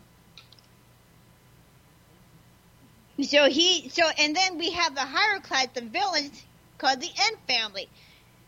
There for some odd reason with the fan base, people like Noe, she's a uh, she's a healer uh, sorcerer and she has an older cousin who's the head guy who turns people into mushrooms and eats them. Which I think is cannibalism still. Does it count as cannibalism if you turn someone to a mushroom and eat them? It should. I don't think it does on the anime. I don't know. Cannibalism, non-cannibalism. So anyway, he's going. He he finds out. Hey, I mean, I mean, look, listen. Is it is it cannibalism if if um if I take let's say for example your ex boyfriend if if uh I put him in a meat grinder and turn him into a, a hamburger. no, that's not cannibalism. You're doing society a favor. Oh, You're for- recycling at that point on. Oh, for God's sakes! You're recycling. So anyway, uh, Ni- Nio or yeah, Nio, I believe you pronounce her. She's a heavy built character. Fans are obsessed with her, but she's one of the villains who does healing, where she can basically uh, fu- fucking fix people up. If someone gets their head chopped off, she can she can easily heal that. Someone misses a lip, easily heals that. Uh, disemboweled, healing. Which I'm here like going it, it should be some issue because she revives. I should you not the girl one the uh there was an episode I can't remember all the episodes of course because it's a 13 anime so there uh, not a lot goes on basically the first 13 episodes of them introducing the villains and introducing the characters most of it is just them trying to go hey we need to fucking find a sorcerer that can change you know main character's head back to human getting close to, and then the uh, villains end up making a clone, trying to go. We we know this person. Turns out, main character had a uh, main character's gang had a rival gang with the devil people. That would they're, they're, called the En family, but all of their mask of that of that of the devil. Why I I don't know. I guess it's a threat. But one, uh, one of the, the Cross family, the one where uh, Kaiman works at, uh, or, or is with, wherever how you want to put that, either he lives with them or he doesn't live with them. Right now, everyone is fucking wiped out from that side of the gang. So anyway, what happened was one of them took out one of the girls. Neo, Nio over there, and they're repairing her because she got fucking burnt to a crisp where she nothing but skeleton. And here's fucking this this sorcerer here. Oh, I can simply fix that with you know with healing. Slowly putting her skin, and they show detail like this anime. I swear you have to be high to watch it half the time. Some of the fucking scenes make you like the one scene where the main villain En uses mushrooms. One one of the mushroom got got the got you know Kaiman and Naruto so fucked up to where I swear if you watched it high, it would probably look even more fucked up than usual. It, it's that kind of anime to where it goes like from psychedelic. So, so Kaiman and Kaiman and his characters are going after the whole entire M family and the Cross-Eye Gang to find out, hey, I need to know my identity because not only did Kaiman not know who he is, but he cannot remember his name. I don't know if that was part of the, the sorcery. I don't know if that was part of the magic. They never explain it because it is getting a second season. I wanted to review the first season because it was something for me to watch at the time. And then we find out that uh, Kaime's friend, Nariko, not not a go, I think how you pronounce it, uh, she's actually a sorceress as well too. And here's the thing: when it comes to different sorcerers or humans, they cannot friend each other. It is the law of the an. It is the, the law of their of their uh, town and shit like that of their world. It just doesn't work out because the fact if one other sorcerer finds out that hey you're friends with another sorcerer or another human, you can be permanently killed off. No questions asked about it. And at the end of it, uh, at the end of the, all, at the end of the, the series, the villains still live. They find out, hey, you know, one of them can't change him back, but they're refusing to because they want more power. They want to use, use Kaiman as for their for their magic. So at the end of the series itself, at the end of the 13 episode series, uh, they end up finding out. They end up going going to go to another wizard, which I don't know if this is permanently getting a second season. It left off as it is, but we shall see if it does. Well, apparently there was a six OVA, which I did not even know of. Wasn't even one on there. Eh, but that's the end of it. Again, I like this because it does it deals with sorcery, which I thought I could never get a part of, and it looked fucking badass. Especially what really got me into it, where uh, Kaiman up ripping the face off one of the uh, one of the other sorcerers. Just tears his face right off and wears it like a mask. That is some Texas Chainsaw Massacre. Uh, the manga is still ongoing, I believe, or it was a novel. Oh yeah, it it's a there's a collect there's a collection of coming out two of it, but yeah, it's a uh, it's a manga, which I believe is already finished or it's still ongoing. Ah, okay, okay. Well, hopefully we'll the see what dubbing, happens. I, I prefer the dubbing. The dubbing is really good. Uh, The sub is okay. I don't know. I, I just didn't like the subbing because I do much with a dub. Okay, well, Again, it's a fucking badass anime. I, I would want to watch this again high and then just see how the how, just to see how the fucked up this. Thing. I mean, come on, a man that can fucking use mush to turn people into mushrooms and then eats them. He goes into a restaurant, hands the chef a bunch of mushrooms, and they just eat it. well, think about this: how many movies or TV shows uh, uh, would be totally diff would be uh, totally different if we were high? Didn't you see the Evil Dead? I uh, watched, yeah, I, yeah, I watched, yeah, I watched the Evil Dead High. the remake of it. Yeah, no, my friends, my friends and I were smoking some weed, and I and I saw the Evil Dead High. I saw that sober. But it was the remake. It, it, it, but it was the remake though. It wasn't the original one. Yeah. No, watch the original high. Watch the original high, Watch the original high. high as fuck. You have to watch at least part two high. Watch the Evil Dead uh, part two high. Uh, uh, we got to get that one. We uh, I forgot what was it, indica or sativa? I forget which one it was. Which one? Uh, which is the one that puts me to sleep? I don't know. I, I think it's sativa, but anyway, whatever. I don't know what the fuck puts you to sleep. No, because like I, no, because one of the reasons why I want to get back into eating edibles again is because I really want to go back. Uh, I don't want to use melatonin anymore. Well, don't use melatonin. Just get some cookies and fucking there you go. With me, I like to smoke weed because I, it does give me that side effect that I need of getting high. I just don't like the side effect of being hungry. I don't like the munchies.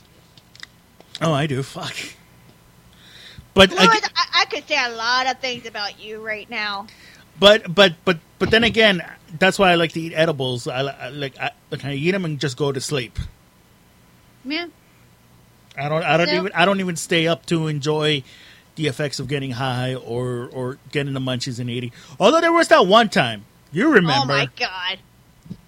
You were high as fuck.